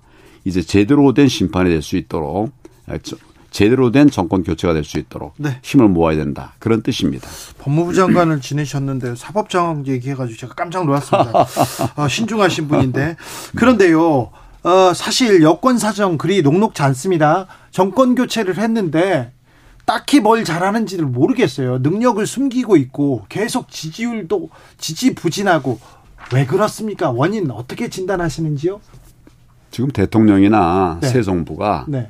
정치를 오래 한 사람들이 아니지 않습니까? 예. 그런 측면에서 네. 시간이 좀 필요하다고 봅니다. 그렇습니까? 생각이 바른 분들이고 또 각 영역에서 역량이 있는 분들이 모였기 때문에 좀 시간이 지나면 정리가 되리라고 생각합니다. 시간을 얼마나 줘야 됩니까? 첫 도전에 네. 저도 실패했습니다. 예. 어, 그런데 결과적으로 시간이 지나고 나면 이제 어느 정도 추스려지는 거죠. 그것 때문에 이제 에, 어떻게 보면 대통령에게 유예기간도 주는 거고. 예? 뭐 제가 볼 때는 막 1년, 1년 반이면 이제 새 정부가 정상화된다. 이런 생각을 합니다. 1년, 1년 반이요? 아, 지금껏 사실은, 음, 대통령이 일, 일하는데 여당 내 갈등 이준석 전 대표를 비롯한 여 여당 내 갈등 상황이 이거 이거 뭐 하는 거냐 국민들은 진짜 이거 뭐 하고 있지 그런 생각 많이 했거든요. 여당. 예. 여당이 음. 지금 갈등 상황에 빠져가지고 일을 안 하고 있었어요. 어, 야당은 갈등이 없나요? 야당도 갈등이 있죠. 그런데 이준석 전 대표와 윤석열 정부와의 윤핵관과의 이런 갈등처럼 직접적인 공격 이런 거는 좀 그러니까 이제 우리 당에 대해서 네. 어, 어떻게 보면 뭐 관심을 가지고 보시니까 네. 그리고 또 이제 우리는 사실 공격 잘 못하고 좌파는 공격을 잘합니다. 그래서 그런 측면에서 부족함도 있었겠죠. 네. 그래도 우리 안에 뭐 크나 작으나 네. 갈등의 모습을 국민들에게 뭐 드러내는 것은 우리 부족 잘못이다 부족합니다 이런 생각을 합니다. 그렇지만 네. 이제 시작됐으니까 네. 조금 더 기다려 봐 주시죠. 뭐. 네. 아직 국민들은 불안해하고 있습니다. 1년 반 기다려야 됩니까? 저도 힘을 보태고 네. 지난번에 경선에 나왔던 이런 후보들도 힘을 보태고 네. 또 우리 국민들도 마음을 같이 해주시면 우리가 바라던 나라. 이 5년 동안 망가진 거 뭐 6개월 동안에 완벽하게 되기 어렵습니다. 조금 더 기다려 주시면 저희가 잘 하겠습니다. 네. 5년 동안 나라가 좀 망가졌습니까? 많이 망가졌습니다. 그렇습니까? 예, 많이 망가졌습니다. 아니, 망가지기는 박근혜 정부 시절에 많이 망가지지 않았나요? 박근혜 정부는 망가지지 않았습니다. 그래요? 잘못된 탄핵으로 무너졌죠. 잘못된 탄핵으로? 이 정부에 들어서는, 지난 정부에 들어서는 제가 메모를 계속했어요. 예. 맨 처음에는 잘하리라 이렇게 생각했는데, 네. 뭐, 여러 가지 잘못하는 게 너무 많더라고요. 예. 메모를 잘하는 거 못하는 걸 쭉 정리를 했는데 네. 문재인 정권에서는 네. 정말 못하는 거 투성이었어요. 잘하는 것은 일부 있었는데 네. 그건 대부분 정부가 잘한 게 아니라 국민이 잘한 거예요. 네. 뭐 누가 가서 뭐 콩쿠르에서 1등을 했다, 누가 가서 뭐 어떤 문학상을 받았다. 예. 저는 사실은 문재인 정부에 대해서 있어서는 안 되는 정권이 생겼다. 그런 생각입니다. 그래서 제가 정권 교체를 얘기했고 예. 지난 정부가 미완으로 끝났지만 지난 정부는 개혁 정부였습니다. 지지난 정부죠 벌써. 자, 박근혜 정부가 개혁 정부였다고요? 아, 개혁 정부죠. 아니 국정농단이 있었잖아요. 국정농단에 더시우가 있었죠. 그런데 실제로 우리 박근혜 정부 제가 이제 장관으로 들어가서 보니까 장관하고 총리하고 저 대통령 권한대행까지 그러니까 장관으로 하셨습니다. 딱 보니까 박근혜 대통령 정부의 네. 정책은 다 개혁이에요. 첫째는 4대 구조 개혁. 4대 구조개혁이라는 게 뭐 공공개혁 또 뭐 교육개혁인데 각각의 아젠다마다 적게는 7, 80, 아, 54, 50개, 많게는 7, 80개의 과제가 있었어요. 네. 예를 들면 공무원 연금 개혁 같은 거 했습니다. 네. 큰 덩어리 둘째 개혁은 규제를 답셌어요. 규제를 규제 제로의 나라를 만들어 보려고 노력을 했어요. 제가 전국 다니면서 했고 셋째 또 하나의 정책은 뭐냐면 어 아까 그 규제에 관한 손톱밑가시 뽑기라는 말로도 유명하죠. 네. 세 번째 아젠다는 비정상의 정상화. 네. 나라가 많이 비정상화돼서 그걸 바로잡기 위해서 애를 썼습니다. 이게 마지막에 탄핵으로 이게 일찍 끝나면서 네. 정리가 안 됐지만은 이건 아마 역사가 판단할 거예요. 역사가 판단하겠지만 그 박근혜 정부 시절에는 혼이 비정상이었다. 그리고 최순실 씨도 있었고 최순실 씨 그때 모르셨잖아요. 몰랐습니다. 마쿠에서 뒤에서 막 했잖아요. 마쿠에서 네. 무슨 일을 했는지는 이제 역사가 또 밝힐 거예요. 예. 그 나는 내가 총리로 사실은 네. 대통령 보좌에서 네. 각 부처를 총괄했는데 네. 최순실이라는 사람이 전면에 나타난 걸 보지 못했어요. 예. 그러면 뒤에서 움직였으면 내가 감 잡지요. 네. 제가 처음에 호가호위했다는 말을 했었는데 네. 아마 최순실의 호가호위 예, 이거 예. 자체도 또 나중에 역사가 예, 밝힐 거라고 생각합니다. 알겠습니다. 네, 교환형 우리 응원합니다. 그런 사람 많습니다. 교환형. 어, 네. 제가 어제 이제 음. 교환 나를 교환이 형이라고 불러달라. 네. 예. 알겠습니다. 네. 교환이 형입니다. 예. 어, 그런데 이제부터 불러 불러주시죠. 네. 그렇게. 교환이 형께서 당 대표 출마하면서 이 얘기했습니다. 4.15 부정선거 잘못됐다. 바로 잡아야 된다. 부정선거 수사해라. 이렇게 얘기했는데 이거 가지고 조사도 받으셨잖아요. 뭐 제가 조사받은 건 무혐의 났죠. 네. 예, 예. 뭐 제가 옳았다는 얘기죠. 그렇습니까? 그러면 4.15 총선은 부정선거였습니까? 뭐 저는 부정선거로 봅니다. 아니 근데 4.15 부정선거하고 똑같은 시스템으로 똑같이 치러진 그러면 지난 대선도 부정선거입니까? 대선도 네. 저자들은 부정선거로 이기려고 했어요. 그런데 이제 우리 시민들 국민들이 부정선거를 막기 위해서 정말 목숨 바쳐 애썼죠. 저도 마찬가지였고 그래서 저들이 이기려고 하던 그 1, 2표 차의 승리를 결국 0.73%로 진 겁니다. 법이나 예. 이 선거나 이게 국가를 지탱하는 시스템 아닙니까? 기본 시스템. 그렇죠. 예. 그리고 이 이 선거관리위원회 이런 부분에 대해서는 총리 시절에 법무부 장관 시절에 잘 만들어 놓으셨잖아요. 그렇죠. 근데 왜 4.15 총선만 부정선거입니까? 잘 만들어 놓은 거를 망가뜨린 거죠. 지금 문재인 정부 들어서의 모든 선거는 다 부정선거의 의혹을 받고 있습니다. 아이고 이거는 좀 위험한 말 아닙니까? 아니 아니 우선 정부가 출범할 때부터 네. 드루킹 사건 있지 않았습니까? 김경수 사건 있지 않았습니까? 아니 그런데 여론 조작한 거거든요. 그런데 예. 여론 조작을 떠나서 음. 가장 중요한 게 대선 아닙니까? 예. 아그 부정선거를 지금 치를 줄 알고 그런 능력이 있으면 대선을 이겼겠죠. 하려고 했죠. 하려고 했다고요? 하려고 했고 또 마지막에 이제 개표할 때 보면 그 사람들은 마지막 질, 지고 있는데도 여유가 있었어요. 그래서 정말 지니까 이제 아주 얼굴이 다 찌그러졌는데 에, 저들이 하려고 하던 그런 선거 조작에 그런 뭐 계획이 있었어요. 그것을 우리가 막아내려고 한 거죠. 아니 표정을 보고 이건 관심법도 아니고요. 아 이게 법률가 우리 법무부 장관을 하신 분인데 예. 이분은 어, 국가보안법 해설서 그리고 저기 집회 시위법 해설서를 쓰신 법 쪽에서는 굉장히 저명하신 학자이기도 합니다. 그러니까 저는 이제 감시 활동, 네. 부정선거 네. 감시 활동을 하면서 많은 정보들을 받았거든요. 내가 앉아서 생각하는 게 아니라 네. 그런 것들을 모아 보면 아 이번 선거 어떻게 되겠다 예측이 되죠. 그래서 저는 정말 힘든 싸움이다. 그래서 더 치열하게 막아내야 된다. 이렇게 해서 부정선거 부방대를 만든 거죠. 그래서 그래서 그게 성과가 있어서 지난 대선 때는 부정선거가 없었다. 뭐 시민들의 그런 감시 활동이 큰 역할을 했습니다. 특정 유튜브를 너무 보신 건 아니죠? 아니에요. 아닙니까? 네, 저는 뭐 유튜브 대부분 광범위하게 봅니다. 네. 근데 황교안 전 총리의 얘기에는 국민의힘에 대해서도 이렇게 배척하는 그런 경향이 있는데 이건 어떻게 생각하십니까? 경향이 아니라 이제 이제 우리 당에서도 예. 부정 선거가 있다는 것을 많은 분들이 알아요. 알아요? 그럼 국회의원 중에 어떤 한 분은 지난번 우리가 이제 공산성에서 네. 부방대 단합대회를 하는데 거기 오셔서 직접 부정 선거 있었다. 민경욱 전 의원 아닙니까? 아닙니다. 아니요. 아니에요. 네. 예, 와서 직접 얘기하셨어요. 아니, 얘기를 해도 증명해낼 수는 없잖아요. 아 지금 증명은 우선 이거 제가 잠깐 보여드려야 되겠네요. 여기 이게 투표용지라고 나온 거예요. 개표 재검표 할 때 나온 거거든요. 예. 이게 있을 수 없는 투표용지가 남았거든.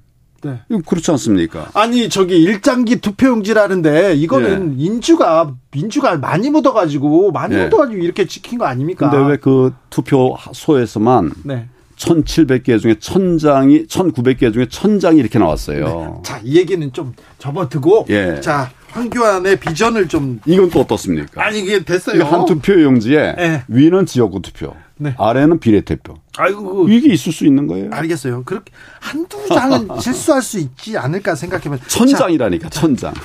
자, 황교안이 당 대표 나서야 되겠다. 이 위기다. 이렇게 얘기하는데요.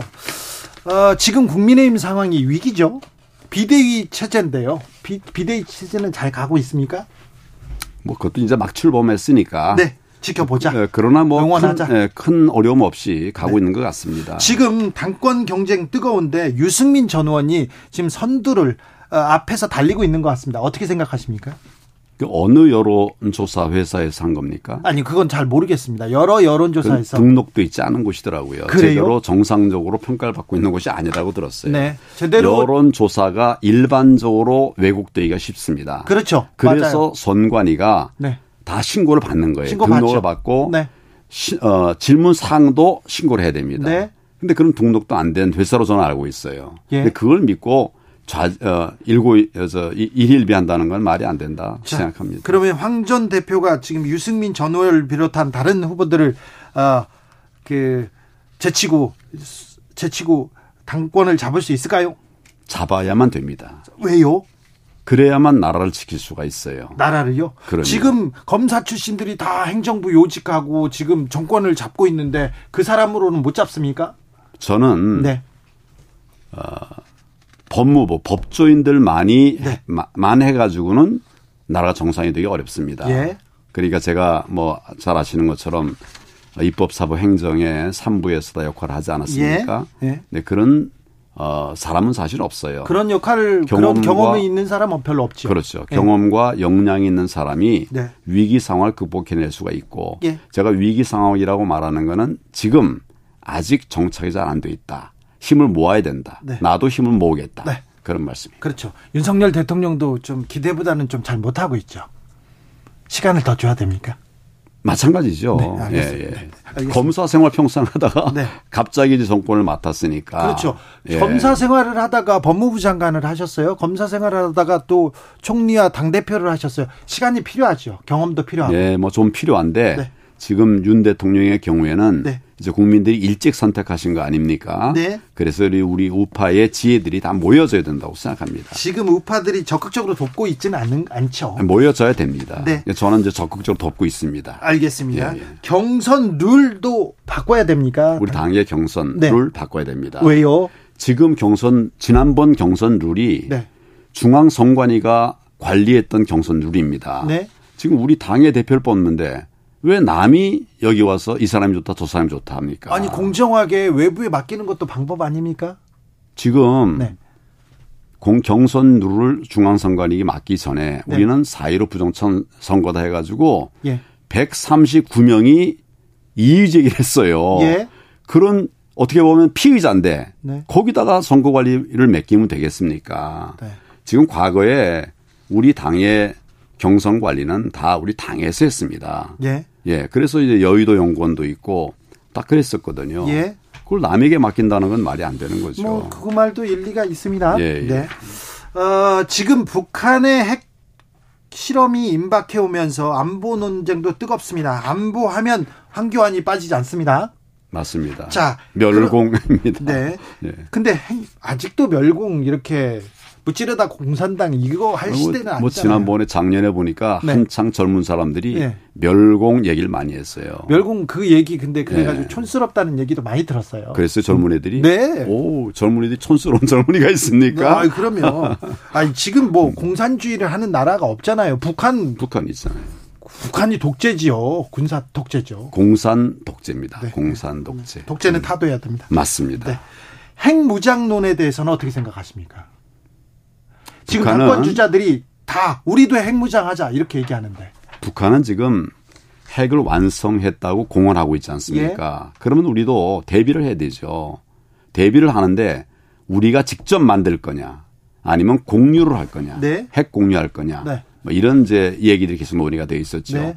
보다 더 긴밀한 핵 공유가 필요하다. 네. 이렇게 생각을 합니다. 오랫동안 지금 고민해보고 다 따져봤는데 핵을 자체적으로 개발하거나 핵을 배치하거나 그건 아니고 핵 공유가 완벽하면 네. 직접 만드는 거나 큰 차이가 없어요. 알겠습니다. 예, 예. 네. 핵 개발 관련돼서 얘기를 하거나 전술핵 재배치하겠다 얘기했을 때 미국에서 무책임하고 위험하다 이런 얘기는 나왔어요. 뭐 있을 수 있지만 미국이 반대해서 우리가 핵을 개발하거나 핵을 배치하는 건 쉽지 않지 않습니까? 그러니까 우리가 공유할 수 있는 방법을 활용하면 됩니다. 유럽도 지금 그렇게 다 하고 있죠. 예. 음. 그렇죠. 자, 황교안이 당대표가 되면 국민의힘 대표가 되면 국민의힘은 어떻게 달라집니까? 확 달라집니다. 어떻게 해요? 그러니까 저는 사실은 어, 정치를 오래 안 했지만 개혁에 있어서는 누구보다 앞장섰던 사람입니다. 그리고 정치의 경험도 음, 음. 총리를 했고 장관도 했고 당 대표를 했으니까 많죠. 선거도 지금은 예, 이미 이제 어느 정도 쌓여졌기 때문에 네. 이기는 길을 압니다. 지난번 우리 진 것도 네. 저희가 어, 무능해서가 아니라 네. 안에서였기 때문입니다. 양보하고 내려놨기 때문에 졌습니다. 그걸 이제 되살려서 네. 하면 됩니다. 그리고 우리 저희 19대 대선에서도 사실은 우리가 뭉치면 됐어요. 예. 우리 저 홍준표 대표가 24%지 않았습니까? 그리고 유승민 전 대표도 많이 받았죠? 유승 유승민 6%, 그다음 안철수 17%. 21%. 네, 21%. 그러니까 24, 21만 합해도 네. 저쪽에 42%다 많았는데 분열해서 우리 진 겁니다. 예. 그래서 저는 통합해야 된다. 그럼 이길 수 있다. 새로워지고 통합하자. 네. 동성 연애에 대해서는 아직도 반대하십니까? 그렇습니다. 왜요? 우리 사위를 네. 여자로 받을 수는 없잖아요. 아니 그건... 내 며느리를 남자로 받을 수는 없지 않습니까? 아니 사위를 떠나서 그건 예. 사랑의 문제인데 예. 그 사람들이 사랑하 우리는 이렇게 사랑하게 해주세요. 그런데 반대 그 사랑은 사랑으로 하세요. 네. 근데 가족 관계는 가족 관계대로 또 네. 따로 해야 됩니다. 그래서 동성애에 대해서는 반대십니까? 어, 저는 사실은 헌법 가치에 따라서 해야 된다. 예. 네. 사위 며느리 그런 걸 떠나서 동성애에 대해서는 반대. 네. 알겠습니다. 여자 군사 훈련하는 거에 대해서는 어떻게 생각합니까? 뭐 저는 필요한 때가 됐다고 생각합니다. 아 그렇습니까? 예, 그렇습니다. 이 문제도 문제 제기할 때가 됐습니까? 네. 전에부터 제가 얘기를 했었죠. 사실 네. 이 문제에 관해서도. 네. 우리 이제 우선 젊은 사람들이 줄어드니까 네. 이제 이대로는 안 되거든요. 네. 예, 그래서 결국 같이 안보도 시켜야 된다. 네. 그런 생각입니다. 민주당에는 이재명 대표가 있습니다. 이재명 대표의 정치는 어떻습니까? 국민들이 알지 않습니까? 거짓말, 가짜, 속이는 거. 지금 그것들이 이제 재판에 들어가서 결국은 이제 법정에 재판을 받을 판단을 받을 거예요. 아니 재판을 받을 수는 있지만 예, 예. 네. 거짓말 정치다. 거짓말, 가짜, 내로남불이죠. 그래서 덮어씌우기였고 지금 이미도 밝혀진 것들이 너무 많습니다. 어, 문재인 전 대통령은 김일성주의자입니까? 지금 저 우리 김문수 예. 어, 위원장이 예, 그렇게 말을 했죠. 네. 전에 또 다른 이제 우리 변호사 출신 한 분은 예, 고영주 전 변호사. 거기도 이제 사회주의자라고 얘기를 했고 뭐 저도 지난 정권이 너무 사회주의화됐다. 그것이 결국 대통령에게 책임 있는 것이 아니냐. 저 그렇게 생각합니다. 사회주의 정책을 쓸 수는 있잖아요. 예. 그거하고 사회주의자하고는 화됐다. 네. 그래서 그 책임이 결국 어, 같이 공유하는 거 아니냐. 네. 저는 그렇게 봅니다. 알겠습니다. 황교안 전 총리가 국민의힘 당대표가 되면 정치가 확 달라진다. 통합한다. 이미 여러 번 저는 바꾼 모습들을 보여드리기도 했습니다. 예. 제가 아까도 말씀드렸다시피 내려놓은 것이 잘못이고 또 우리 동지들을 못 챙긴 것이 잘못인데 네. 그걸 고쳐서 네. 반드시 우리 이기는 정치를 하도록 하겠습니다. 여기까지 들을까요? 그럴까요? 음. 아, 국민의힘 당대표 출마를 선언했습니다. 황교안 전 총리였습니다. 정치 피로, 사건 사고로 인한 피로, 고달픈 일상에서 오는 피로. 오늘 시사하셨습니까? 경험해 보세요. 들은 날과 안 들은 날의 차이. 여러분의 피로를 날려줄 저녁 한 끼 시사. 추진우 라이브.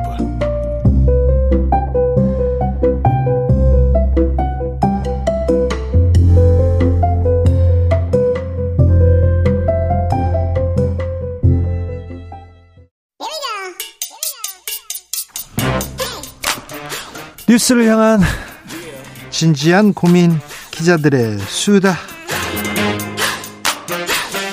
라이브 기자실을 찾은 오늘의 기자는 은지옥이요. 시사인 김은지입니다. 준비한 첫 번째 뉴스부터 가봅니다. 네, 서울중앙지검이 사업비 774억 원을 들여서 별관을 증축한다고 합니다. 아, 서초동 가면 중앙지검 이렇게 와, 위압감 있게 이렇게 있는데요. 그 내부도 넓은데 또 짓는다고요? 네, 증축이라고 하는 게 하나를 더 만든다라고 하는 건데요. 말씀처럼 서초동에 가면 법원과 검찰이 이렇게 있습니다. 예? 밀집해 있는 그곳에다가 또 만들겠다라고 하는 것인데요. 2025년 완공을 목표로 해서 지상 15층, 지하 2층 규모의 별관 증축 사업을 벌이고 있다라는 보도가 나왔습니다. 어, 지금 짓고 있습니까? 아, 예, 지금 이제 아직 지은 건 아니고요. 이제 사업자들이 됐는데 해당 사업은 2020년에 승인된 건 맞다라고 합니다. 아, 2020년부터 이제 지으려고 했군요. 네, 이제 그런데 이제 지금 상황에서 이 해당 사무공간 운영에 비춰서 타당한 규모의 사업이냐라는 비판들이 나오고 있다라고 하는데요. 제가 중앙지검에 많이 끌려가서 조사받아서 아는데 공간 되게 넓은데요. 검사들 음, 시설도 많고 많은데요.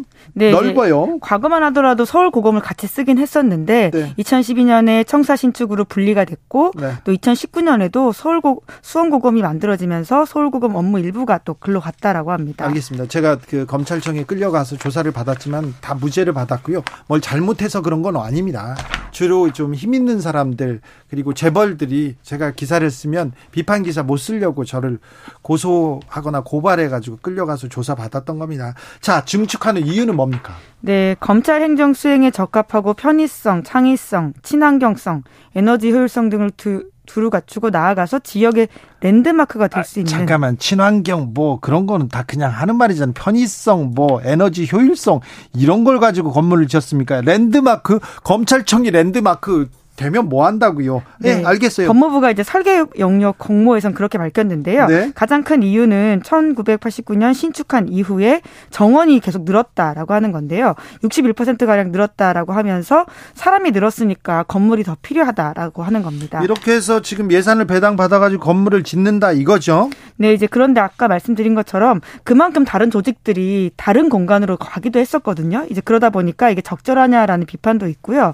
또 이제 자료를 따르면 현원 대비 1인당 업무 시설 면적이 서울중앙지검이 서울중앙지법에 비해서도 두배 이상 넓다라고 합니다. 아, 그래요? 검사가 쓰는 업무 면적이 판사보다 훨씬 많다. 두배 많다. 이거는 호 검사한테 이렇게 특혜를 주는 거 아니냐. 검사들이 힘을 세니까 여기다 건물 지어주는 거 아니냐 이런 생각도 드네요. 갑자기. 네, 2018년에도 법무부 산하의 법무검찰개혁위원회라는 곳이 꾸려졌었는데요. 검찰개혁의 일환이었었거든요. 여기에서도 이제 서울고검장실, 차장실, 지청장실이 차관급 공무원보다 더 넓다 이렇게 지적을 하면서 해당 그 건물 넓이가 넓기 때문에 좀 개선할 필요가 있다라는 지적을 받은 바가 있습니다. 그러게요.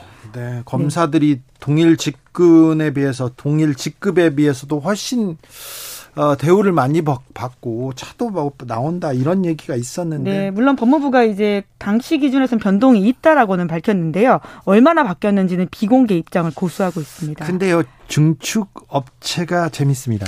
네, 이렇게 눈길을 끌고 있는데요. 지난 10월 4일에 법무부가 밝혔습니다. 세종 쪽으로 선전된 선전된 업체가 히림 종합 건설 사무소라고 하거든요. 히림 이거 많이 들었습니다. 네, 대통령실 리모델링 공사에 있어서 수의 계약했다라는 의혹을 받고 있는 곳이고요. 하나 컨텐츠 사업 많이 했죠? 네, 이제 수차례 후원한 적이 있어서 당시에도 좀 사람들 입길에 오르내린 바가 있는데. 근데 히림이라는 이 회사가 뭐 음, 신생 회사고 뭐 일을 하나도 안 하고 안 해보고 뭐 큰 능력이 없고 그런 회사는 아닙니까? 네, 법무부는 그렇게 그런 건 아니고요. 이제 절차에 따라서 발, 뽑혔다라고 밝히고 있는데요. 예? 국내 건설 사업 관리 부분의 1위 업체이고 세종 국회의사당과 다수의 법원, 검찰청 등의 설계 용역 맡았던 업체다라고 밝히고 있습니다. 자, 국내 건설 사업 관리 부분 1위 업체는 맞습니까? 네, 그렇게 법무부 발표에 따르면 그런데요. 예, 지금 아마 다른 업체랑 지금 대통령실 같은 경우에는 여러 업체들이 들어와 있거든요. 예. 이제 그러다 보니까 아마 생각하신 업체는 다른 업체로 보입니다. 그렇습니까? 제르니스님께서 진짜 검사들 세상이구나 이런 얘기 를 하셨고요. 다람이 일상님께서 랜드마크 다른 곳 많습니다. 네, 굳이 우리 강남의 서초에 랜드마크를 검찰청입니다. 이거 이걸로 내주는 거는 조금 이상해요. 네. 다음 뉴스로 가보겠습니다. 네, 어제 헌법재판소 국정감사가 있었습니다. 골프 접대 의혹을 받는 재판관이 있는데 이 얘기가 나왔겠네요? 네, 이영진 헌법재판관 이야기가 당연히 나왔는데요. 네. 징계 안 하냐, 업무 배제 안 하냐 이런 지적들이 계속 나왔습니다. 네. 지금 공수처가 수사를 하고 있는 상황이거든요. 네. 그럼에도 불구하고 해당 재판관이 업무를 계속 보고 있습니다. 네. 현직 재판관이 공수처 수사를 받는 사상 초유의 사건이 이렇고 수사 내용도 사건과 관련해서 향응을 받았다라는 것이기 때문에 그렇죠. 업무 배제 해야 된다라는 부적절하죠. 지적들을 야당 의원들 중심으로 나왔고요. 징계 안 받았습니까? 네, 징계도 없다라고 합니다. 지금 임기 6년이 보장되는 헌법재판관은 수사 대상이 올랐다라고 해서 별다른 징계 규정이 있진 않다라고 하거든요. 수사를 받은 적도 없어요. 그런 그런 뉴스를 본 적도 기억이 없습니다. 네, 공수처가 수사를 하고 있어서 이제 주변인들 그리고 이제 이 사업가 에 대해서는 수사가 들어간 것으로 보이는데요. 하지만 당사자에 대한 수사는 아직 이뤄지지 않고 있는 것으로 보입니다. 네. 게다가 당사자는 향응 사실은 인정을 하지만요. 네. 돈이나 골프 의류 이런 건 받은 적 없다라고 해명하고 있고요. 자, 이영진 재판관 뭐라고 합니까? 네. 그래서. 네. 그렇기 때문에 지금 본인은 이제 억울하다라는 취지의 해명들을 계속 하고 있긴 합니다. 근데 어쨌거나 공수처 고발을 통해서 수사가 되고 있기 때문에 네. 당사자 조사가 남아 있는 상황이긴 합니다. 아무튼 골프 접대를 받았고 그런 사람들하고 이렇게 어울렸고 그 당사자들이 우리가 접대했다 뭘 이렇게 얘기하고 있어요. 이 아, 의혹에 휘말린 것 자체로 좀 부적절합니다. 네, 과거에도 이제 임대소득 탈루 의혹이 있었던 어, 헌법재판관이 있었는데요. 임기 남기고 자진 사임한 바가 있다라고 합니다. 네. 그러니까 헌재가 스스로의 권위와 신뢰를 위해서라도 이 부분에 있어서 엄정하게 판단할 필요가 있어 보입니다. 네, 마지막으로 만나볼 뉴스는요. 네, 미국의 첫 성소수자 장관이 있거든요. 피트 부티치지 말하는 거죠. 네, 교통장관인데요. 네. 백인 오바마로 불리면서 주목을 받았던 바 있는 네. 젊은 정치인입니다. 1982년생인데요. 2020년 미국 대선 민주당 경선에서 바람을 일으켰는데 인구 10만 명 규모의 소도시의 재선 시장 이 이력의 전부였었는데 그때 첫 번째 아이오와 그 코커스에서 1등을 차지한 바가 있습니다. 이분은 성소수자로는 첫 번째 장관이라는 점에서 큰 주목을 받았죠. 네, 미국에서 그렇다라고 하는 건데요. 지난해에는 동성 배우자와 함께 입양한 두 아이를 안고 있는 사진을 소셜 미디어에 공개해서 주목을 끌기도 했는데 최근에 더욱더 인기가 올라가고 있다. 이런 CNN 보도가 있습니다. 그래요? 네, 미국이 중간 선거가 얼마 안 남았거든요. 네. 네. 그러다 보니까 지지 유세들이 굉장히 중요한 시점인데요. 피트 부티저지 장관에 대해서 민주당 후보들이 와달라 와달라 이런 유세 요청들이 쏟아지고 있다라고 합니다. 네. 이제 특히나 이제 이번 중간 선거 같은 경우에는 2024년 대선의 전초전 같은 성격을 띠고 있거든요. 예. 그래서 이제 어떤 인사들의 인기가 올라가는지가 굉장히 바로미터라고 볼 수 있는데요. 중간 선거 어떻게 될까요? 네, 지금 당연히 선거는 쉽게 예측할 수는 없는데요. 보통 중간 선거는 현역 대통령의 무덤이라고 불릴 만큼 불리한 선거이거든요. 예? 그래서 바이든이 어렵긴 한데 상원과 하원에 대해서는 좀 다른 이야기가 나오고 있습니다. 하원은 공화당이 우세하긴 한데 상원은 한번 겨뤄볼 만하다 라는 게 지금 바이든 쪽 생각이거든요. 네. 하지만 최근에 인플레 그리고 경제도 안 좋고요. 예, 그다음에. 그리고 사, 우디에서 이제 석유 감산이 있지 않았습니까? 네. 이제 그러다 보니까 쉽게 장담하기는 어렵다라고 하는 것인데요. 네. 바이든이나 현역인 카밀라 해리스 부통령보다는 푸티저지가 더 인기 있다 이야기도 좀 흥미로웠습니다. 알겠습니다. 음, 흥미롭네요. 아무튼 중간 선거가 어떻게 되든 우리는 뭐 비슷한 상황이 계속 될 것 같습니다. 세계 경제도 어렵고요. 우리도 좀 어려울 것 같은데 지켜보겠습니다. 기자들의 수다 시사인 김은지 기자와 함께했습니다. 감사합니다. 네, 고맙습니다. 교통정보센터 다녀오겠습니다. 요하영 씨. 청년의 포부와 패기로 대한민국 정치를 새롭게 하자 청년의 시선 MG 세대가 말합니다. 요즘 정치 2030 청년 정치인 어벤져스 청벤져스 모셨습니다. 본인 소개하고 시작하겠습니다. 네, 안녕하십니까. 국민의힘 김용태 전 최고위원입니다. 네, 안녕하세요. 더불어민주당 전 비대위원 권지웅입니다. 네. 국민의힘은 조금 안정 안정세 들어갔습니까? 아무래도 법원 결정 이후에 지도체제 지금 비대위를 법원이 인정했고 뭐 그러다 보니까 나름대로 조금 뭐 안정을 찾아가는 것 같은데 네. 그런 와중에 지금 비대위원장께서 말씀하신 발언들이나 이런 것들이 좀 정쟁에 좀 휘말리는 것 같아서 일부러 그렇게 논란을 키우는 거 아닌가 이런 생각도 해봅니다. 집도끼를 잡기 위해서 아무래도 그런 이유가 있으시겠죠. 왜냐하면 지금 뭐 민주당에서는 친일 프레임을 말씀하고 있고 또 거기에 대해서 언론에서는 이제 국민의힘을 평가하길 종북 프레임이라고 이제 규정하고 있다 보니까 네.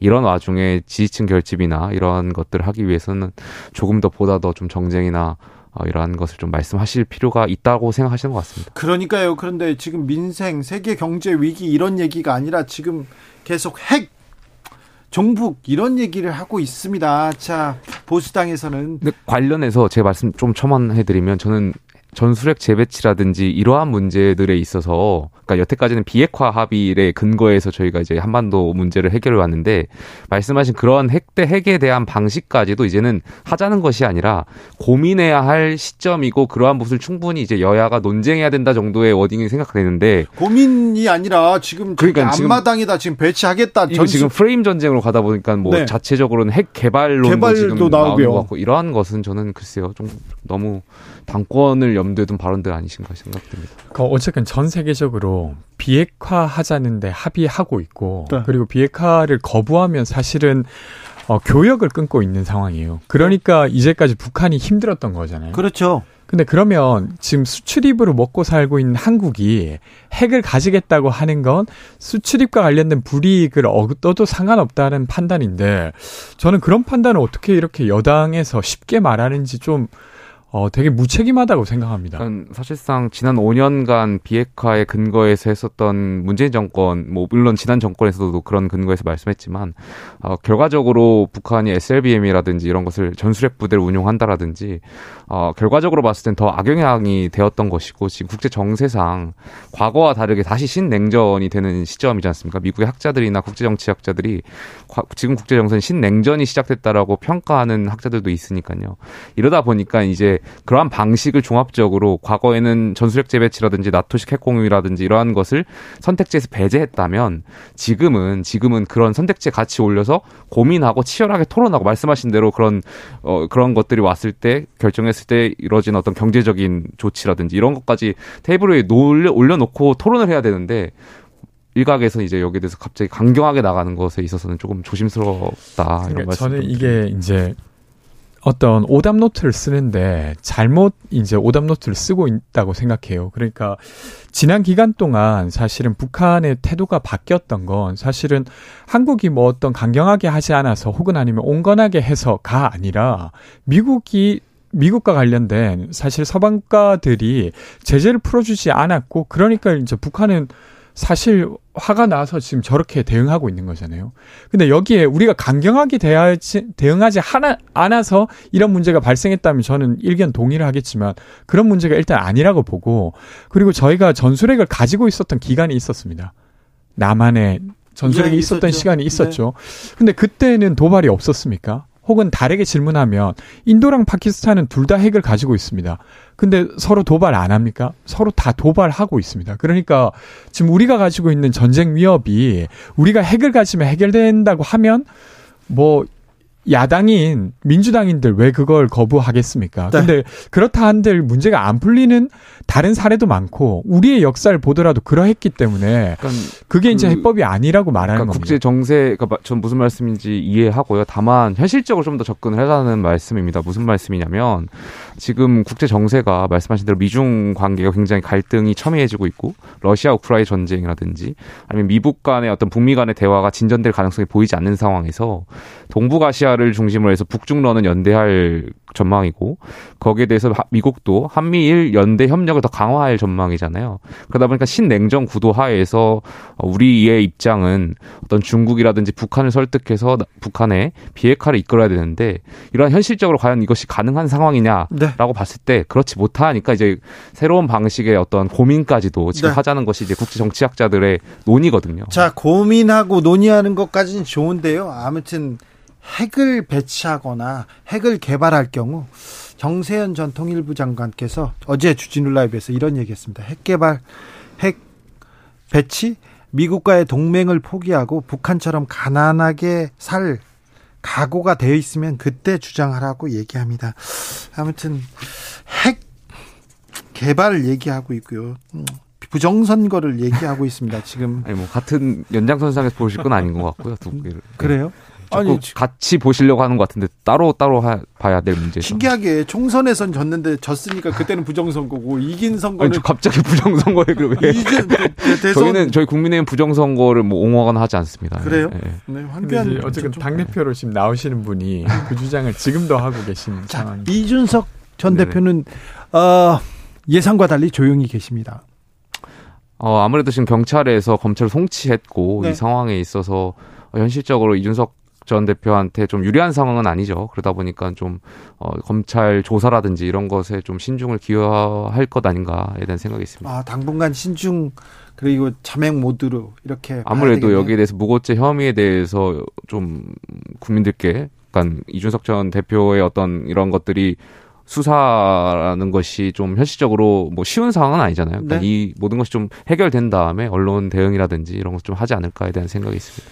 그때 이제 사실 이준석 대표 관련해서 성상납 의혹 관련한 경찰의 판단이 혐의 없음이 아니라 공소권 없음이었잖아요. 그러니까 사실은 그 사실관계에 대해서 직접적인 언급을 피했다고도 볼 수 있는데 그렇죠? 이번에 무고 관련한 경찰의 판단은 그러니까 성상납 의혹을 제기한 가세현이 무고 당했다고 경찰은 판단한 거죠. 그러면 성상납 의혹은 있다고 보는 게 어, 합리적인 판단인 것 같습니다. 그래서 이제 이런 상태로 가게 되면 물론 이제 과거의 일이라 완전한 진실은 알 수는 없지만 정황을 보기에 그게 사실 가능성이 더 높아지는 것이고 그러면 이준석 대표에게는 매우 불리한 상황 같아요. 그러니까 그것이 법적으로 처벌받고 안 받고와 상관없이 정말로 성상납 상황이 있었다고 하는 것 자체가 젊은 정치인이기도 하고 사실은 그간의 태도를 볼 때 그 정치적 생명에 아주 큰 영향을 미치지 뭐 않을까 뭐 싶습니다. 뭐 권지웅 비대위원 말씀에 제가 이준석 대표를 옹호하려는 것도 아니고 이제 제가 관련해서 저도 궁금해서 법률 전문가들한테 한번 물어봤습니다. 그러니까 말씀하신 대로 왜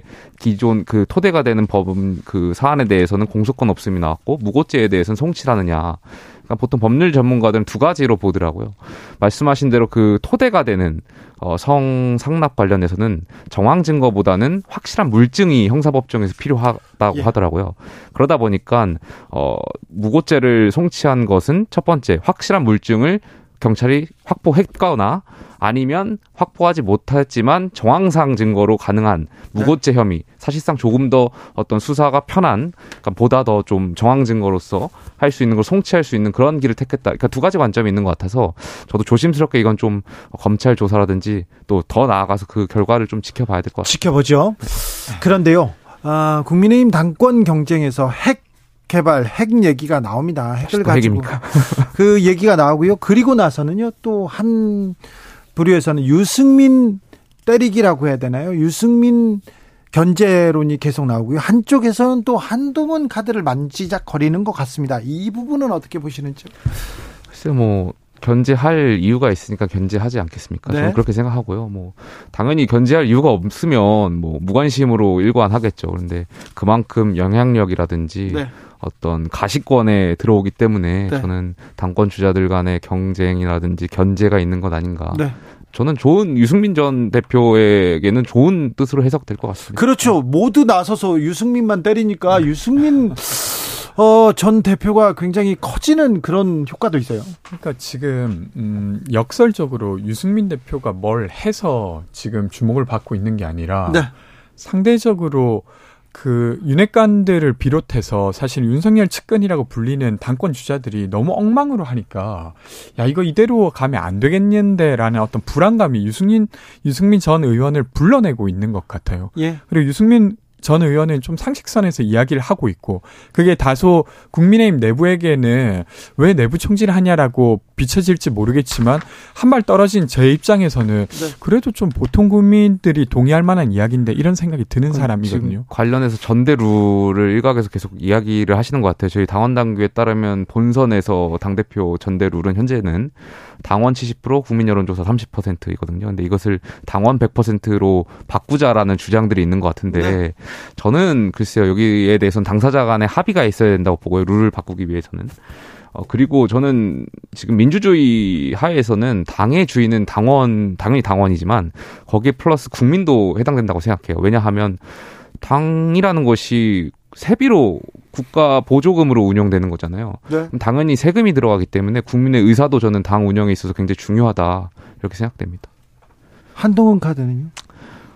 뭐 글쎄요, 뭐 한동훈 장관은 저희 국민의힘의 자산이고요, 중요한 또 어, 그분을 향한 당원들의 어떤 기대치가 굉장히 높죠. 근데 다만 그것과는 별개로 정치 경험이 없는데 네. 바로 당 대표 출마하는 것이 과연 그분한테 좋을까를 지지율 높으면 총선 출마 가능성이 있다 이 얘기는 총선 출마는 뭐 언제든지 저는 하실 수 있다고 봅니다. 총선 예. 출마 가능성은 음, 좀 비선거권은 자유국가에서 예, 네. 누구나 가질 수 있는 거니까. 당대... 하지만 당 대표 출마는 조금 다시 고민해 보셔야 되지 않나.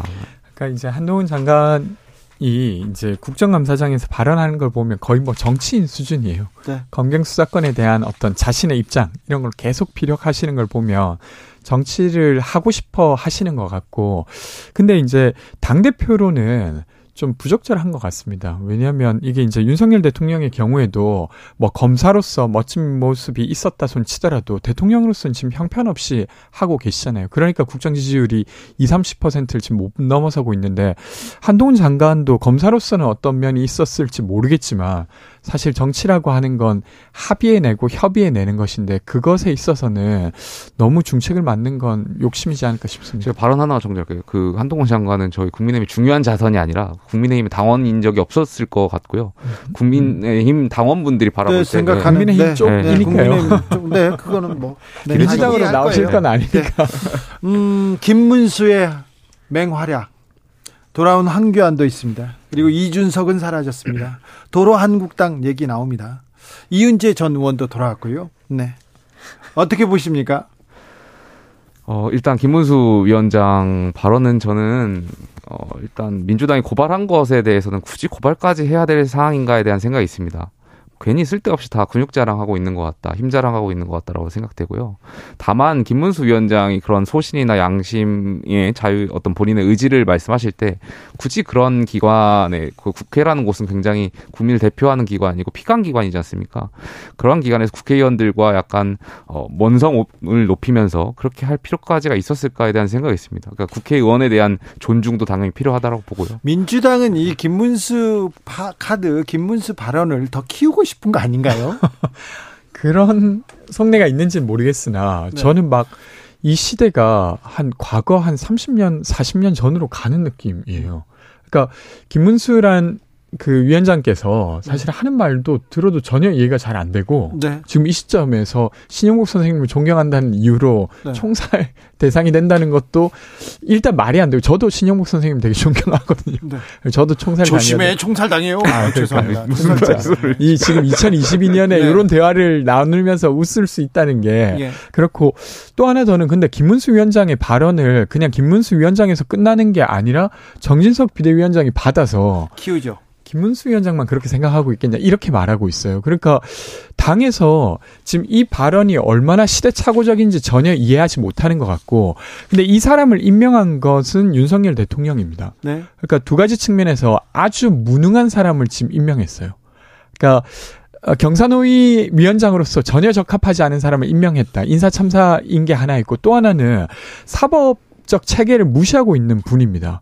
그러니까 이명박 대통령과 박근혜 대통령의 대법원의 판단이 아직도 잘못됐다고 공식적으로 이야기하시는 분을 윤석열 대통령이 장관급 인사로 임명하신 거죠. 그러면 윤석열 대통령의 어떤 메시지랑 연결된다고 볼, 보는 게 합리적이지 않습니까? 그렇죠. 그러면 윤석열 대통령이 정말로 이명박 대통령과 박근혜 대통령의 어떤 대법원 판단을 부정하고 있을까? 저는 그렇지 않다고 생각하는데 그렇지 않다면 임명을 철회하는 게 맞죠. 말씀하시면서 너무 즐거워하시는 것 같은데. 근데 다만 저는 저희 당이 국민의힘이 좀 이러한 것을 표현할 때 있어서 보다 더 세련되게 표현할 수 있다고 생각해요. 그러니까 피감기관 장이 국회에 나와서 뭐 김일성주의자를 굳이 이야기해서 정쟁에 휘말릴 필요가 없거든요. 보다 더 세련되게 표현을 해서 그거는 그 판단은 국민과 국민들께서 하시면 되는 것이지 그것을 굳이 전선에 앞장서 가지고 기관장으로서 어떤 근데 시대 감각이 없다고 하는 건 저는 이런 면도 있는데 최근에 화이트 진로 운송 노동자들이 파업한 걸 두고 운송비 현실화 해달라는 요구를 공산주의자들의 주장이라고 말했어요. 이건 그냥 뭐 예를 들면 표현의 세련됨이나 이런 차원이 아니라 네. 그들이 어떤 문제를 겪고 있는지 전혀 알지 못하는 상황이라고 저는 생각합니다. 과연 대통령과 대통령 주변 사람들은 어떤 생각을 하고 있는지 어떻게 보고를 받고 있는지 한번 좀 취재해 보고 싶을 정도입니다. 그런 단어가 이렇게 쏟아지다니요. 하, 참 공산당 얘기를 아직도 하고 있습니다. 핵 얘기를 하고 있고요. 자, BTS가 입병하기로 했습니다. 이 결정은 어떻게 보셨습니까? 저는 일단 당연한 결정이라고 생각되고요. 다만 네. 뭐 여기 BTS 팬들이 아쉬움은 이해가 되죠. 다만 네. 어, 이러한 공정에 관련된 부분은 당사자 간의 합의가 돼야 되는데 그렇지 못했던 부분이 있고 그렇다면은 지금 이번 결정은 민주공화정을 나아가는 데 있어서 가치의 근거에서 좀 판단한 당연한 결정 아닌가 생각됩니다. 저는 일단 그 논란이 한국 사회에서 되게 풀기 어려운 지점이었는데 스스로 풀어줘서 좀 고맙다는 이야기 드리고 싶고. 근데 어쨌건 대체 복무제를 저희가 유지한다고 하면 그 내부에서 어, 대중문화 예술인에 대한 어떤 형평성의 문제 네. 이것은 계속 다뤄야 될 것 같습니다. 네. 그냥 이 논의가 끝났다고 해서 여전히 이제 대체복무 대상자로서 대중문화 예술인이 포함되지 않아야 된다고 주장할 수는 없다고 생각해요. 왜냐하면 훨씬 더 미디어의 영향력이나 이런 게 커져가고 있고 그렇죠. 거기에 기여한 사람들의 노고도 인정해야 된다. 이제 그, 그 고민을 시작해야 될 것 같습니다. 병역 이행이 저는 굉장히 신성한 국방의 의무라고 생각되는데 지금 약간 정치권이라든지 언론이라든지 그렇죠. 물론 이제 정치권에서 저희의 문제, 국방의 네. 문제일 수도 있겠습니다만 좀 김용태, 권지용, 네 시간이 다 됐습니다. 감사합니다. 네, 고맙습니다. 감사합니다. 저는 내일 오후 5시 5분에 돌아옵니다. 지금까지 주진우였습니다.